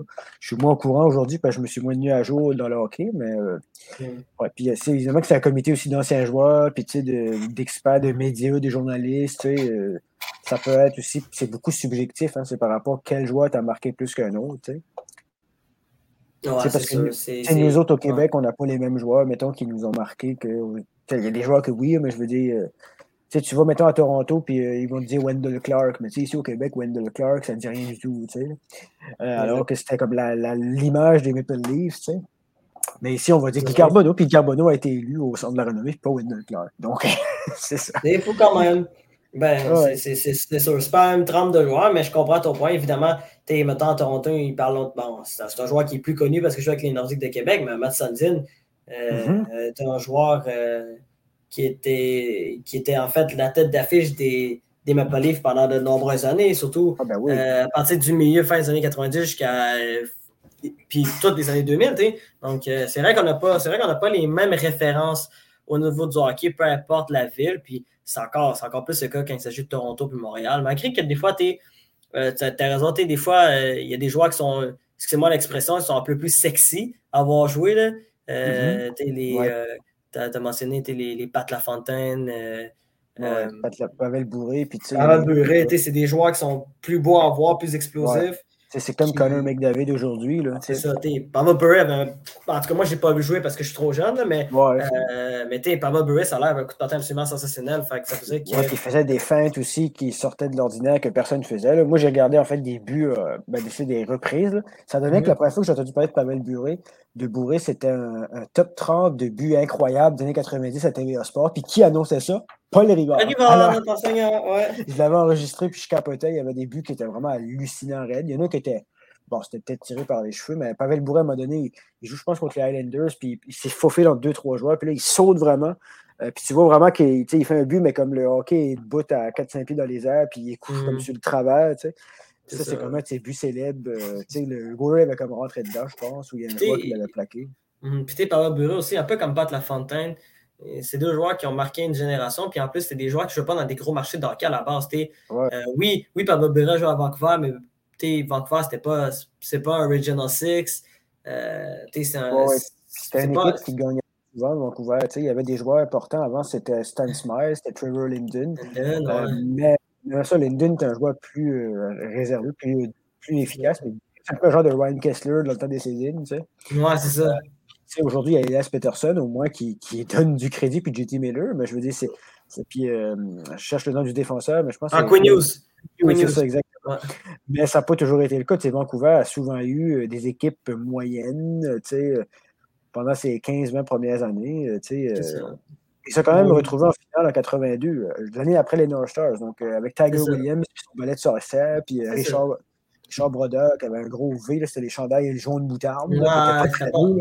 pas très bon à voir, mais quand même, c'est une équipe. Puis aussi, on, Vancouver je ne sais plus c'est qui le nom de l'entraîneur à cette époque-là, mais il a Roger, Roger, Nielsen, je pense. Oui, c'est ça. C'est lui qui a amené les fameuses serviettes pour célébrer les buts en séries éliminatoires. C'est lui qui a amené cette mode-là qui a fait que euh, maintenant, ben, toutes les équipes de hockey l'utilisent en séries éliminatoires. Quand il y a un but, c'est la serviette qui.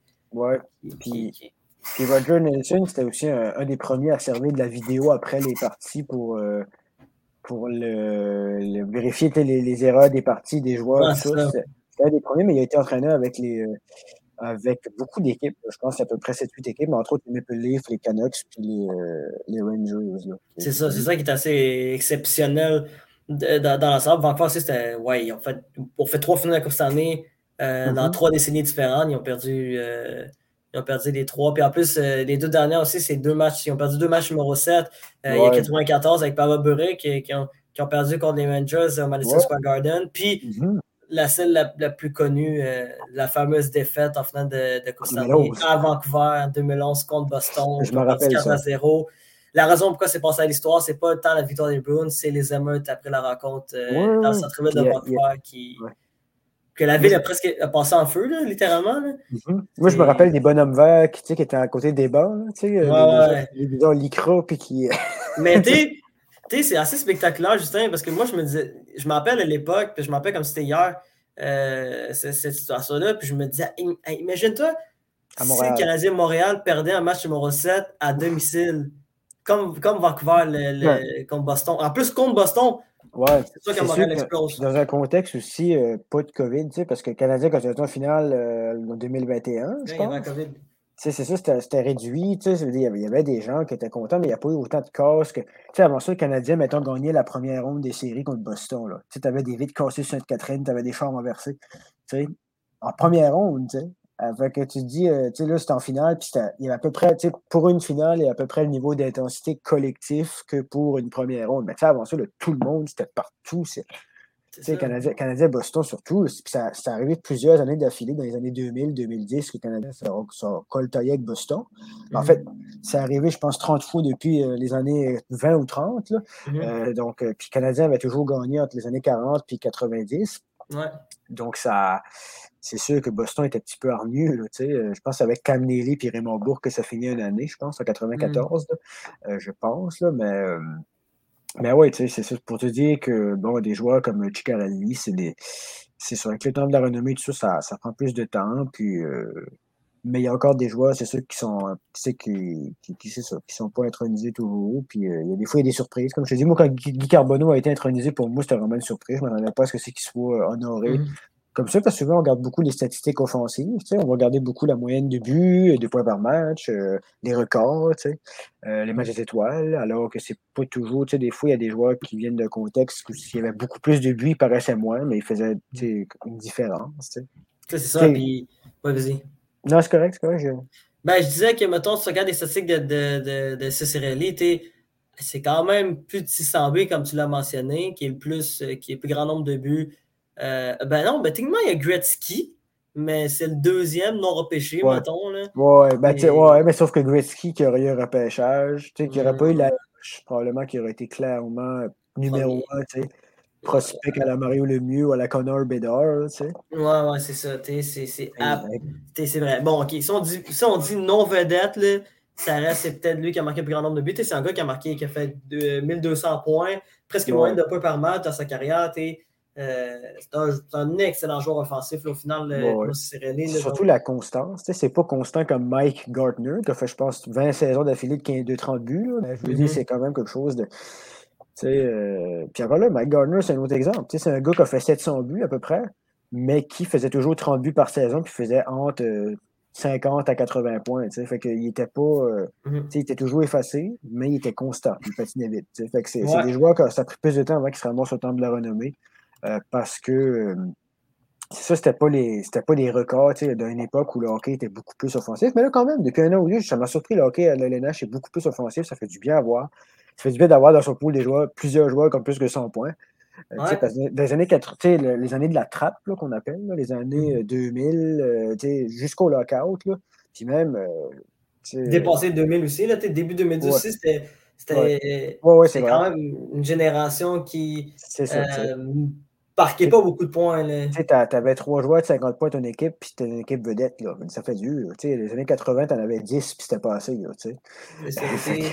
mettons, euh, je me rappelle, je crois que c'était en 2010. Euh, euh, Plekanec qui avait 70 points, était comme Wow, genre. c'est comme, on était comme moi, on a un vrai centre numéro 1, 70 points, mais là tu fais 70 points aujourd'hui, tu c'est comme c'est plus la même réalité que, c'était il, y a 10 ans où tu avais un marqueur de, de, 50 buts puis un marqueur de 100 points, des fois deux exceptionnellement, dépendamment de, l'année. Souvent, c'est ça. Puis souvent, c'est que tu avais aussi des blessures parce qu'il ne faut pas oublier que Crosby, par exemple, a été blessé, mais ça, c'est l'exception peut-être. Mmh, ben, tu sais, je veux dire, c'est ça. Puis le Canadien, euh, mettons aujourd'hui que Cole Caulfield, s'il toffe la saison complète, il pourra faire facilement 40 buts. Mais est-ce que 40 buts dans le contexte d'aujourd'hui, c'est quand même c'est bon. Là. C'est, c'est mieux que le Canadien n'a jamais eu depuis Pacioretty. Puis avant ça, il faut, faut, reculer à, à Mark Recchi. Là, je veux dire, c'est, mmh, même Kovalev ne faisait pas autant. Là, euh, mais c'est.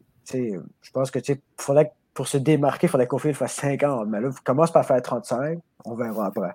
Joue une saison complète. On verra après. Exactement. Suzuki, je pense que ça va aider aussi sa production. Mais bon, là, on vit plus en géant l'estrade. C'est sûr, mais écoute, ça c'est la saison qui arrive. Mais écoute, Justin, euh, merci de, nous avoir parlé d'Ino Cerelli. Ça, ça, met un peu la, la table pour le, début de la saison d'Axel hockey aussi. Oui, oui, parce que c'est le précédent. Le Canadien doit quand même faire une feuille de route acceptable. C'est pas aussi pire que certains l'avaient imaginé, je pense, mais ça va être à suivre, c'est juste du pré-saison aussi. C'est ça, donc euh, la saison commence pas plus tard que dans moins de deux semaines, donc euh, ça va être, ça va être c'est la saison préférée de la majorité des joueurs de hockey ou des amateurs de hockey en général. Donc, euh, moi, moi j'ai hâte, plein de gens ont hâte. Puis, on va te faire le 15e horaire. C'est quand même une équipe de, bas de classement, mais euh, ça va le, but, c'est de s'amuser maintenant. Le 15e horaire, le but, c'est euh, le développement. Puis après ça, peut-être que d'ici 2-3 ans, les Canadiens vont, vont se batailler pour non seulement passer les éliminatoires, mais devenir une équipe qui peut, aspirer à quelque chose. Ça fait longtemps qu'on n'a pas vu ça, ça fait au-dessus de 30 ans, donc. Ouais. Euh, c'est vrai. Parce que... Vas-y. Oui, c'est ça, parce que tu sais, 2021, c'est un peu une erreur de parcours. C'est tout comment ça s'est joué. Le Canadien a eu des places à arranger un peu. Ils ont arrangé le calendrier parce que normalement, le Canadien ne serait pas, euh, même pas fait les séries cette année-là. Tu sais. Mm, mm, Moi, je pense qu'il n'aurait jamais dû se débarrasser de Kovalchuk puis il aurait peut-être gagné, mais ça, c'est une autre théorie. Ça, c'est une autre théorie, encore une fois.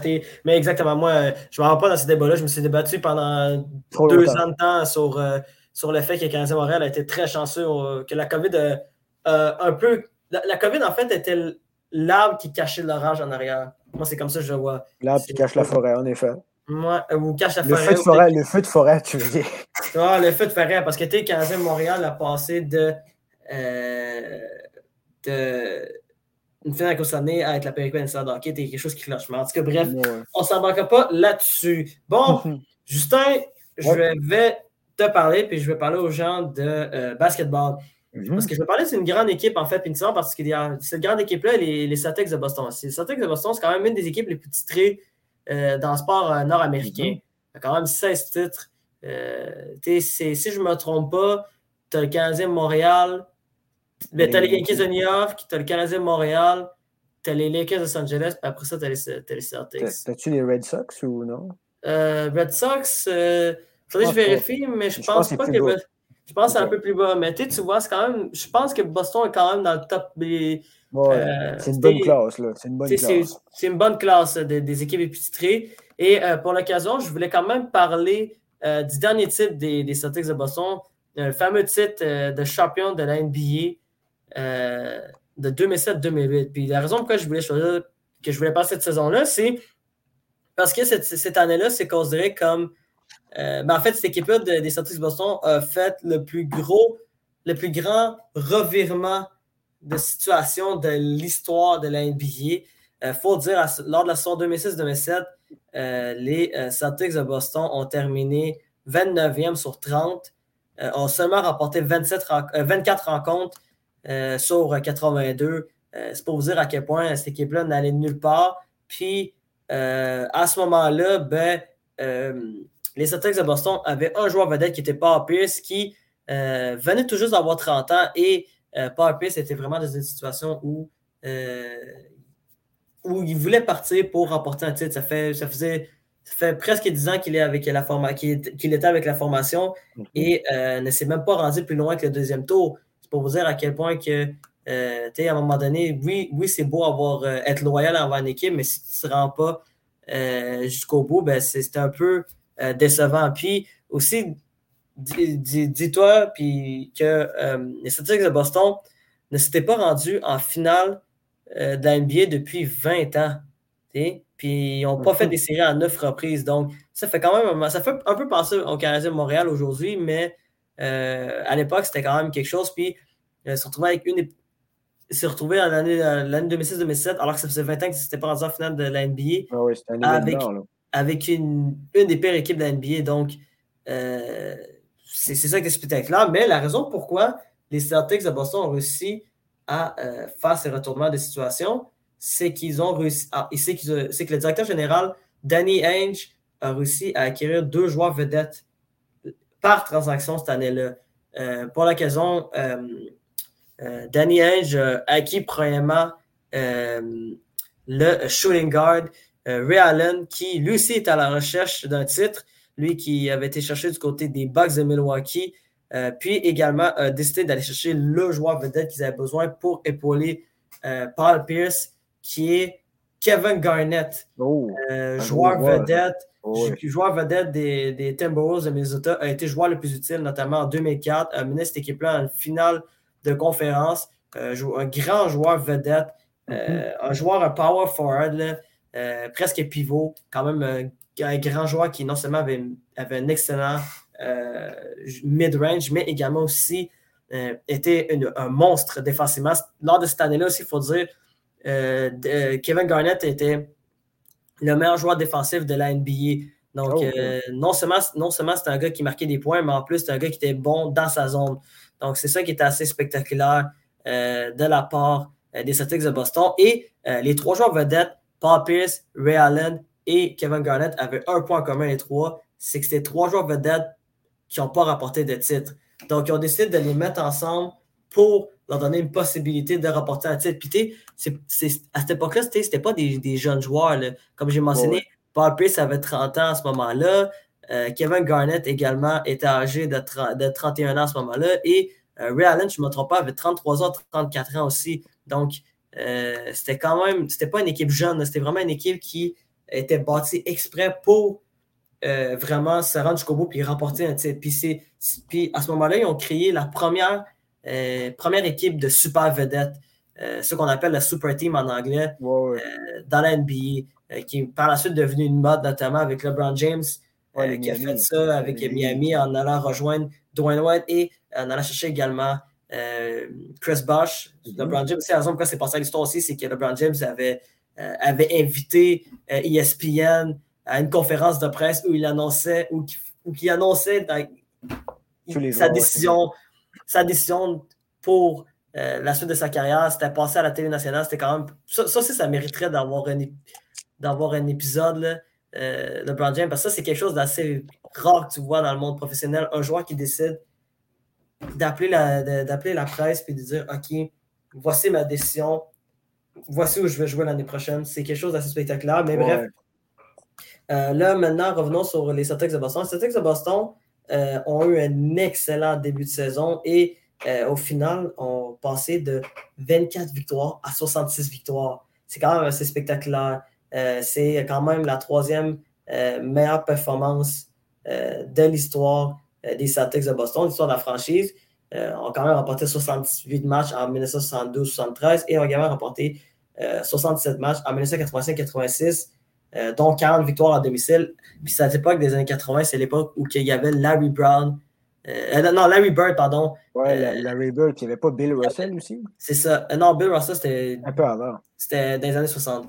c'était à l'époque où il y avait Larry Bird, il y avait Kevin McHale et Robert Parrish. Bref, c'est une équipe qui était fantastique du côté des, des, Celtics de Boston. C'est les années de Michael Jordan puis de. C'est ça, puis de Magic Johnson. Magic Johnson, c'est ça que je cherchais. donc, c'est vraiment, vraiment l'époque où que, euh, Larry Bird et Magic Johnson et également Michael Jordan un peu plus tard qui euh, ont, on va dire, sauvé la NBA. Euh, c'est eux qui ont popularisé la NBA. Karim Abdul-Jabbar, je pense, qui était là aussi. Ouais, Karim Abdul-Jabbar aussi, qui, était, qui, qui, jouait à ce moment-là aussi, qui était un peu plus vieux, mais qui jouait avec Magic Johnson c'était à ce moment-là.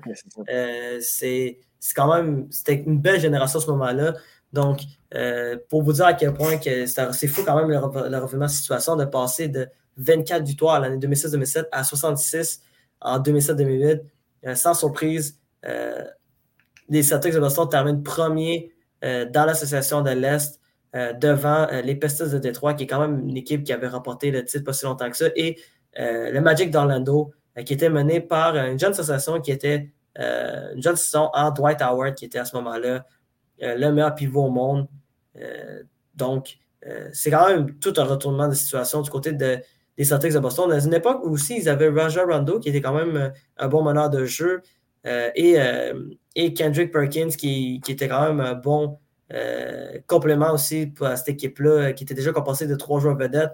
Donc, c'est vraiment une belle équipe que les Celtics de Boston avaient à ce moment-là. Et par la suite, affrontent au premier tour euh, si je ne me trompe pas, c'était les Hawks d'Atlanta, battent, facilement les, difficilement les Hawks d'Atlanta. Par la suite, euh, affrontent euh, les Cavaliers de Cleveland. Les Cavaliers de Cleveland, à cette époque-là, avaient un joueur vedette, qui était LeBron James. Et, et c'est quand même fou parce que LeBron James, qui jouait presque tout seul, a mené son équipe des, Cavaliers de Cleveland jusqu'à match numéro 7 à Boston. Heureusement pour les Celtics, les Celtics ont réussi à battre par la suite euh, les Cavaliers de Cleveland et euh, pour se qualifier en finale de conférence et en finale de, conférence de l'Est, va affronter les Pistons de Détroit et vont les battre en six, matchs pour se qualifier à leur première finale euh, d'NBA depuis 1985, donc 87. Donc ça faisait 21 ans qu'ils ne s'étaient pas qualifiés. Et pour l'occasion, les Celtics affrontent une équipe, une autre grande équipe euh, de l'histoire de l'NBA, sans surprise, leur ennemi de toujours, les Lakers de Los Angeles. Donc, ça, pour vous dire. Euh, à l'époque, les Lakers, c'est euh, Shaquille qui est là ou ça change? Non, Shaquille venait de partir à ce moment-là. C'était l'équipe qui était à 100% Kobe Bryant. Kobe Bryant, Kobe, Kobe était arrivé dans ce temps-là. C'est ça. Ouais, c'est ça. Kobe Bryant, c'est ça. Kobe Bryant a été nommé joueur le plus utile de la NBA cette année-là en plus. Donc, c'est une équipe qui avait été un peu reconstitué depuis le départ de, de Shaquille O'Neal. Tu avais euh, évidemment Kobe Bryant qui était toujours vedette, tu avais euh, l'Espagnol Paul Gasol qui était excellent, mm-hmm, tu avais, euh, un gars comme, je m'en dit Ron Artest, mais Ron Artest était là l'année suivante, c'était Lamar Odom qui était là, tu avais Derek Fisher qui était un joueur d'expérience, tu avais Andrew Bynum aussi qui était, qui était leur joueur recru. Bref, c'est une équipe qui était très bien composée, puis c'était la meilleure équipe aussi du côté de l'association de l'Ouest, donc euh, imagine-toi, c'est quand même fou. Tu te retrouves avec les deux plus grandes franchises de l'histoire de la Ligue qui s'affrontent en finale de la NBA, euh, alors que les deux équipes ont dominé dans chacune de leurs associations. C'est comme, c'est une histoire presque parfaite, il faut, ben le dire. C'est comme si, c'est comme si euh, le Canadien affrontait, je sais pas moi, les MEP, bon, ils sont dans la même association, mais c'est comme si le Canadien Montréal et les Maple Leafs Toronto s'affrontaient en finale de la conférence ou même en finale de la Coupe Stanley. C'est pour vous dire à quel point c'est fou. Ou c'est comme si, par exemple, je vais donner un autre exemple, c'est comme si euh, Canadien Montréal avait affronté Détroit en finale de à l'époque où Détroit était dans l'association de l'Ouest. Ouais, même, ouais, puis même Toronto, dans les années 80-90, c'était dans l'association de l'Ouest. Parce qu'en 93, l'année où le Canadien a gagné la Coupe, euh, les Maple Leafs étaient en demi-finale, puis ça avait fait battre euh, de justesse par les Kings. C'était l'année de Doug Gilmore, puis il y avait Wendell Clark, puis tout ça. Puis Dave Andrechuk, puis euh, ça, partout au Canada, c'était comme est-ce qu'on va avoir la finale rêvée canadienne Maple Leafs qu'on n'a pas eu depuis 67, genre. Ouais. Depuis l'expo, en fait, 67. C'est ça. finalement, ça n'a pas eu lieu parce qu'il y a eu vraiment un drôle de but qui a été fait. Puis, euh, ben, je comprends le. Le, le, le parallèle. Oui, ouais, ben, l'enthousiasme, puis le, côté marketing aussi, puis historique, puis la fierté, puis le, suspense aussi, tu sais. Ouais, c'est ça. Puis c'est quand même assez fou parce que c'est très rare que tu vois ce genre de scénario-là, de voir deux, deux grandes franchises de l'histoire d'un sport s'affronter en finale de, de, de, de la NBA. Puis surtout que c'est deux équipes qui euh, sont au sommet. Il n'y a, pas, a pas une équipe qui est vraiment plus qui est vraiment nettement plus avantagée que l'autre. Donc, tu sais qui est assez spectaculaire. Et pour l'occasion, ben, euh, c'est un moment pour. Ben, c'est leur moment euh, au trio Pierce, Garnett et Allen de pouvoir enfin espérer gagner un titre. Et pour l'occasion, remporte le fameux titre qu'ils attendaient depuis, leur, depuis le début de leur carrière respective. Remporte le titre de la NBA, le 16e titre de l'histoire euh, de la franchise des Celtics de Boston. Les Celtics de Boston, à ce moment-là, deviennent l'équipe la plus titrée de l'histoire de la NBA parce que, bon, il faut le savoir, maintenant, c'est les Lakers de Los Angeles, parce que les Lakers de Los Angeles vont gagner euh, trois autres titres par la suite en 2009, 2010 et également en 2018. Donc, en ce moment, euh, c'est les. c'est les Celtics, les Celtics sont la deuxième équipe la plus titrée de l'histoire de la NBA. La première, c'est les Lakers de que je viens de mentionner. Mais bref, les Lakers euh, perdent en six matchs contre Boston. Et euh, grâce évidemment à une bonne performance de Paul Pierce qui va être nommé joueur le plus utile de ce. Ben, en fait, va, gagner le joueur le plus utile de la NBA à ce moment-là. Donc, c'est une belle récompense pour Paul Pierce qui a resté loyal à son équipe et, et fait face à plein d'adversités depuis le début de sa carrière du côté de Boston. Donc ça, c'est une belle, une belle euh, récompense pour lui. Puis aussi, euh, fait intéressant, ça, ça j'ai pas besoin d'en parler parce que c'est quand même une histoire assez extraordinaire. Euh, bon, Paul Pierce, au match numéro 2, quitte, ben, quitte le match en début de match parce qu'il y avait une entorse. Puis, qu'est-ce qui est assez spectaculaire, c'est que c'est ça qu'il disait, c'est que au départ, on pensait qu'il était blessé à l'entorse et le gars est quitté sur une chaise roulante. Donc là, les gens étaient comme OK, Parpis est vraiment blessé, il est vraiment une blessure grave, il va probablement ne pas revenir à la rencontre. Non seulement le gars est revenu à la rencontre, il va permettre aux Celtics de Boston de remporter le match à marquer 28 points. Mais pourquoi je vous dis que l'histoire est drôle, c'est que des années plus tard, Parpis va avouer à la télé nationale que c'est parce que finalement, il s'était fait caca dessus. Puis qu'il avait honte de se lever. Donc, il a fait croire qu'il avait fait une entorse à la cheville pour que les gens le ramènent euh, sur une chaise roulante, qui aille aux toilettes, et après ça, il est revenu dans la rencontre comme si de rien n'était. Donc, c'est quand même une histoire assez spectaculaire à raconter aux gens. Euh, bon, depuis, il y a beaucoup de gens qui se moqués de Parpus euh, parce qu'il qu'il était passé, parce qu'il s'est passé, non seulement cette histoire-là, mais il est aussi passé pour un héros pour l'histoire d'une soirée, puis aussi pour l'histoire d'une série aussi. Euh, on s'est dit, waouh, OK, le gars, le gars, il est revenu alors qu'il a eu une blessure absolument abominable, mais au final, c'est parce que le gars, avait besoin de faire ses besoins et il s'était fait ses besoins dessus. Donc, c'est quand même une histoire assez spectaculaire. Mais bref, le gars, non seulement euh, est revenu dans le match, mais aussi remporté le titre de joueur le plus utile euh, cette année-là. Donc, c'est quand même assez spectaculaire du côté des, des Celtics de Boston qui, grâce à ça, ont non seulement créer le plus grand retournement de situation dans l'histoire de la NBA en saison régulière, mais aussi réussir à consacrer tout ça en gagnant le titre de la NBA et par la suite à créer un mouvement aussi, comme j'ai mentionné plus tôt, par la suite, les de Miami ont, ont recréé la même chose euh, en créant leur propre euh, équipe de vedettes. Et on l'a vu un peu plus tard également aussi. Il y a eu d'autres équipes qui ont, repris la même idée que les Celtics de Boston. On peut passer aux Golden State Warriors. Ben, les Warriors de Golden State qui euh, déjà avec deux joueurs vedettes en Stephen Curry et en Clay Thompson, dont Steph Curry était deux fois joueur le plus utile, et décide d'aller chercher sur le marché des joueurs autonomes Kevin Durant pour créer une super équipe. Et par la suite, bon, euh, ça c'était à l'époque où que, euh, Golden State et les Cavaliers s'affrontaient chaque année en finale pendant cinq années consécutives. Ça, c'était, c'était pas très le fun pour, pour la NBA de voir des deux équipes s'affronter cinq fois de suite en finale de la NBA. donc ça, par la suite, on a vu d'autres affaires aussi. Euh, les Nets de Brooklyn ont refait la même affaire. On essaie de faire la même affaire avec Kevin Durant encore une fois, mais aussi Kyrie Irving et James Harden. Euh, les Suns ont, essayé de recréer la même chose. Euh, Oklahoma City ont fait la même chose aussi. On a cherché Westbrook, Carmelo Anthony et Paul George. donc, il y a beaucoup d'équipes qui ont recréé ça, mais il y a seulement, deux, il y a seulement trois équipes qui ont réussi à gagner le titre avec ça. La première qui est les Celtics de Boston.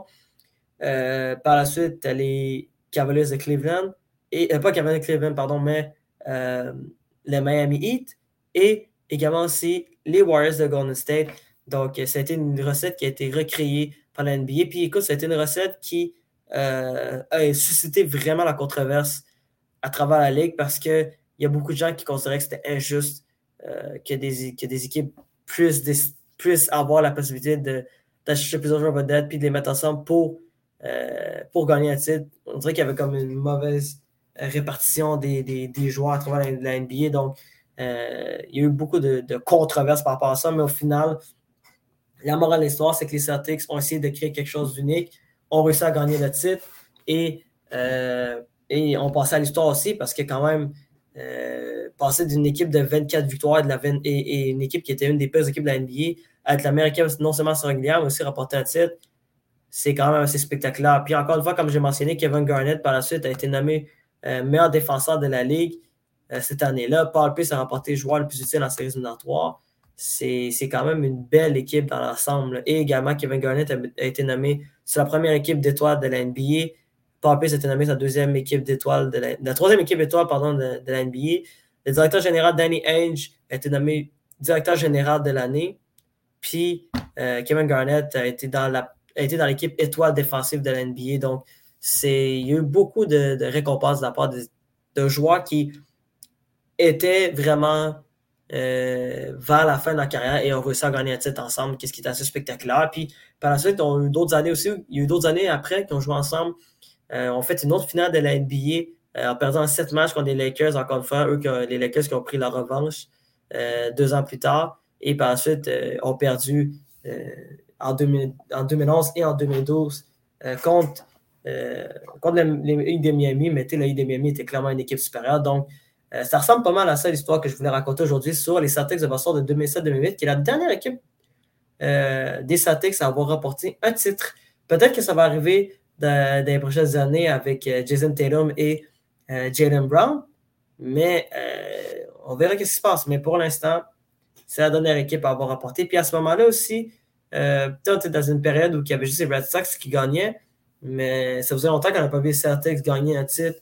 Les Blues non plus, à ce moment-là, n'avaient pas gagné de titre depuis un, bon bout. Et, euh, et aussi du côté, euh, ben, tu avais, les Patriots aussi qui gagnaient beaucoup. Donc, Boston, honnêtement, par la suite, Boston a eu vraiment un luxe. C'est vraiment, une, ça a été une équipe remplie d'équipes championnes. ils ont eu le luxe, non seulement j'ai mentionné les Red Sox, mais il y avait euh, les Patriots de Nouvelle-Angleterre dans la NFL avec Tom Brady. Tu avais euh, les Celtics qui ont remporté ce titre cette année-là. Tu as les Bruins qui ont remporté en 2011. Euh, donc, c'est une équipe qui une équipe remplie de, d'équipes championnes. Donc, ben, une ville avec des équipes remplies de championnes. donc, c'est quand, même, quand même spectaculaire dans l'ensemble. Donc, ça ressemble pas mal à ça, Justin, pour ce résumé-là. Peut-être que je vais en faire d'autres résumés sur d'autres équipes de l'NBA, mais, ben mais moi, je trouvais que cette équipe-là était importante à mentionner parce que non seulement elle a, réalisé un exploit, mais en plus, elle a créé un mouvement qui, a été réutilisé par, euh, par plusieurs équipes. Donc, euh, ouais, elle a, fait école, C'est ça, exactement. Ça a été un modèle qui a été réutilisé par, euh, par d'autres équipes et qui a, qui fonctionné aussi, il faut, le dire. Ben bon. Parce que ça fonctionne d'un point de vue des points, d'un point de vue de la marketing aussi, puis d'un point de mm. vue tu as plus de chances de gagner que des super vedettes aussi. Là. Ouais, c'est ça. Mais il faut dire qu'à l'époque des Bulls, il y avait quand même Scottie Pippen puis Michael Jordan quand même aussi. C'était ouais, c'est ça. Il manquait juste un autre joueur pour faire une, Dream Team. Là. Mm. Mais euh, ouais, tu sais, je... c'est ça. Toujours... C'était toujours des duos souvent de vedettes, puis tu avais un autre joueur en arrière qui, qui aidait ou en avant. Mais là, c'est vrai que ce, ce cas-là fait particulier, puis c'est. Euh, c'est ça, c'est surtout pour son influence. Je pense que c'est important d'en parler. Oui, c'est ça, exactement. Puis aussi, qu'est-ce qui est particulier, c'est que, mettons, Scottie Pippen et Michael Jordan, c'est deux joueurs qui ont été repêchés par, par les Bulls. Par la suite, oui, ils ont été chercher le fameux joueur euh, que, que, tout le monde aime bien, Dennis Rodman, qui est un joueur qui, euh, qui, qui, qui, est reconnu pour ses nombreuses frasques, euh, notamment à l'extérieur de, de, des terrains. En Corée du Nord aussi. ah oui, c'est un grand, ami de Kim Jong-un.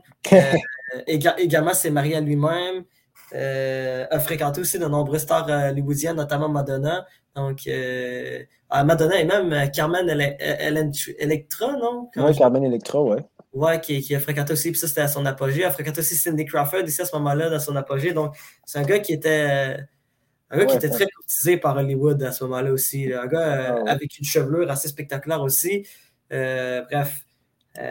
Ça aussi, Danny Swanman, c'est un autre personnage qui mériterait d'avoir un épisode aussi. Une émission, ouais. Ah ouais, donc c'est quand même assez spectaculaire, mais bref, oui, c'est une équipe qui non seulement a remporté un titre, mais aussi une équipe qui, par son influence, a changé l'identité de la NBA, qui est un peu plus axée maintenant sur euh, remporter des titres et aussi, euh, aussi pourquoi je dis ça, c'est que aujourd'hui, dans la réalité de la NBA, il y a de moins en moins de joueurs qui décident de rester euh, dans une même équipe pour toute leur carrière parce qu'ils ont peur de ne pas remporter de titre.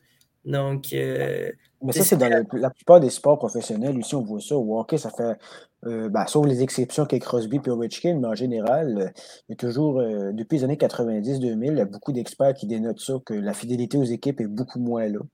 Mm-hmm. Euh, depuis qu'il y a eu plus d'équipes, depuis qu'il y a plus de compétition, qui appelle ça la parité. Puis mm-hmm. ce phénomène-là échappe pas au baseball, échappe pas au, football américain, euh, au soccer. Ou... Ben, au football américain, c'est moins, moins commun, mais quand même, surtout euh, baseball, mm-hmm. basketball, même le soccer, évidemment. en, Europe, par exemple, c'est que ça, des transferts, des transferts, des transferts. Ouais. Donc, mais ouais, c'est un phénomène intéressant. Puis le basketball, je pense que c'est ça avec les, les Celtics c'était comme un transfert de génération aussi, parce que quelques années après, c'est qui? C'est LeBron James puis Kobe Bryant qui euh, deviennent les vedettes euh, de la Ligue, c'est commencé à ces années-là. C'est comme un point de bascule aussi, cette année-là, cette victoire des Celtics, c'est un point d'orgue d'une génération qui, quelques années après, a perdu de, de sa vigueur. Ouais, c'est ça, qui a perdu sa vigueur. Puis, euh, c'est une équipe aussi qui avait perdu beaucoup aussi, comme j'avais mentionné plus tôt, avait une génération dorée aussi avec Larry Bird, puis, euh, mm-hmm. puis, euh, puis euh, Kevin McHale, puis Robert Parrish, qui ont gagné plusieurs titres, notamment avec Larry Bird, qui, était qui, a été trois fois MVP dans la NBA, c'est pas rien. Puis les années avant aussi, tu avais une génération que tu avais la génération de Bill Russell aussi qui gagnait tout. Donc, il y a eu vraiment de nombreuses années où il ne s'est rien passé. Euh, puis par la suite, ben, ils ont gagné un titre, ils ont essayé de créer de quoi, puis ça a juste, ça a juste marché une année, puis par la suite, on passait proche encore une fois, mais euh, il y a quand même eu un changement après ça de génération, que comme tu as mentionné, Kobe était là, mais également par la suite, il LeBron James qui est arrivé, puis que là, après ça, il, a comme transporté euh, une nouvelle génération de joueurs de la NBA qui ont dominé, là, qui celle qu'on a connue au cours des dernières années, euh, notamment avec Kevin Durant, il y a lui, il y a Carmelo Anthony, Dwayne Wade. Euh, bon, aujourd'hui, il y en a un peu plus. Tu as, des Steph Curry. Euh, là, on est dans une nouvelle génération aussi avec, avec la génération de joueurs vedettes non américains. Avec Antetokounmpo, Jokic, Joel Embiid, Luka Doncic. C'est fou parce que. Même les Québécois aussi, là. c'est ça, les Québécois maintenant aussi, là, des Logan Dart, Bénédicte Mathurin. Ouais, c'est nouveau. Il y a quelques années, il n'y avait pas ça. Là. Ça, c'est. Euh, au Québec, je parle, c'était mm-hmm. très rare. Mais là, euh, c'est fou. en plus, c'est fou parce qu'ils viennent tous du même bassin. C'est tout. Euh, Montréal-Nord. C'est tout Montréal-Nord ou presque. C'est des quartiers de, c'est des quartiers de Montréal qui ont réussi à créer des joueurs d'NBA, un peu comme à Toronto aussi, ça a été le cas souvent aussi. Donc, mhm. euh, ben, à Toronto, il y avait Vince Carter, je pense, mais ça, c'était pas le même. Euh, ou c'est Steve Nash, là. En tout cas, il y avait des. Euh, ouais, c'est ça. T'as as Vince Carter qui est arrivé à Toronto, puis ça, ça a, créé, ça a changé l'histoire de, cette ville-là, littéralement. Ça a comme créé une mhm. popularité au, basket, à Toronto, particulièrement parce que tu avais un gars comme Vince Carter qui était spectaculaire, qui faisait des dunks fous. C'est le meilleur dunker de l'histoire de l'NBA. Donc, c'est particulier parce que le basketball, ça a été inventé au Canada par James Naismith, qui était un mm. professeur, je pense. Puis, ce sport-là, quand même, qui a été inventé en Ontario, euh, très, la plupart des vedettes étaient américaines ou, euh, ou des, des, pays avoisinants, mettons, dans les Caraïbes et tout ça. Mm-hmm. Euh, puis là, tout d'un coup, après la victoire des Raptors, on voit l'émergence de vedettes. Ben, il y avait eu Vince Carter avant, puis Steve Nash, là, mais c'est quand même particulier qu'un sport qui a été inventé ici ou conçu ici, il n'y a pas eu une popularité aussi forte que, par exemple, le hockey. Mhm. Euh, bon, les racines du hockey viennent de la Russie, puis du, du, que c'est la, le, la Tchécoslovaquie, tout ça, le Danemark, la Norvège, Suède, tout ça. Mhm. Mais il y a quand même des. les, vrais jeux actuels viennent du, du Canada, euh, il y a des bases en Irlande aussi. Mais le, basketball a été inventé euh, en Ontario. Fait que c'est c'est comme un, bon retour des choses, plus de 100 ans plus tard, qu'il y a enfin des vedettes du pays où tout ça a commencé. Ouais, c'est quand même assez spectaculaire tout ça. Puis c'est la même fois aussi que le soccer. Le soccer été créé en Angleterre, puis l'Angleterre, j'ai mm-hmm. gagné un titre dans leur histoire.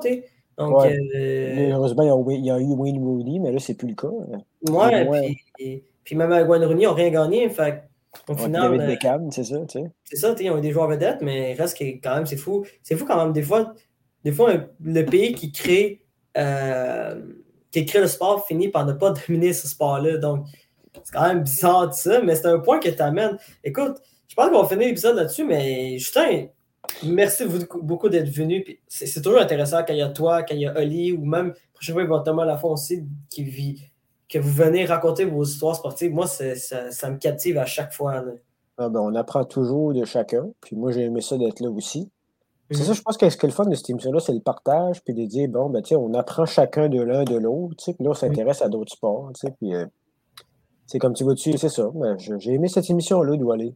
Ouais, ben, pareil, puis écoute, euh, on, va essayer de l'en faire bientôt aussi. Moi, je, suis un peu plus disponible cette session pour l'instant, donc, dépendamment de ce qui se passe, euh, moi, je pense que ça va être possible de faire d'autres épisodes euh, très bientôt. Donc, sur ce, on a toute l'équipe, je suis Doual Ibrahim, et on se revoit très bientôt pour un autre épisode de Récits sportifs. Salut tout le monde!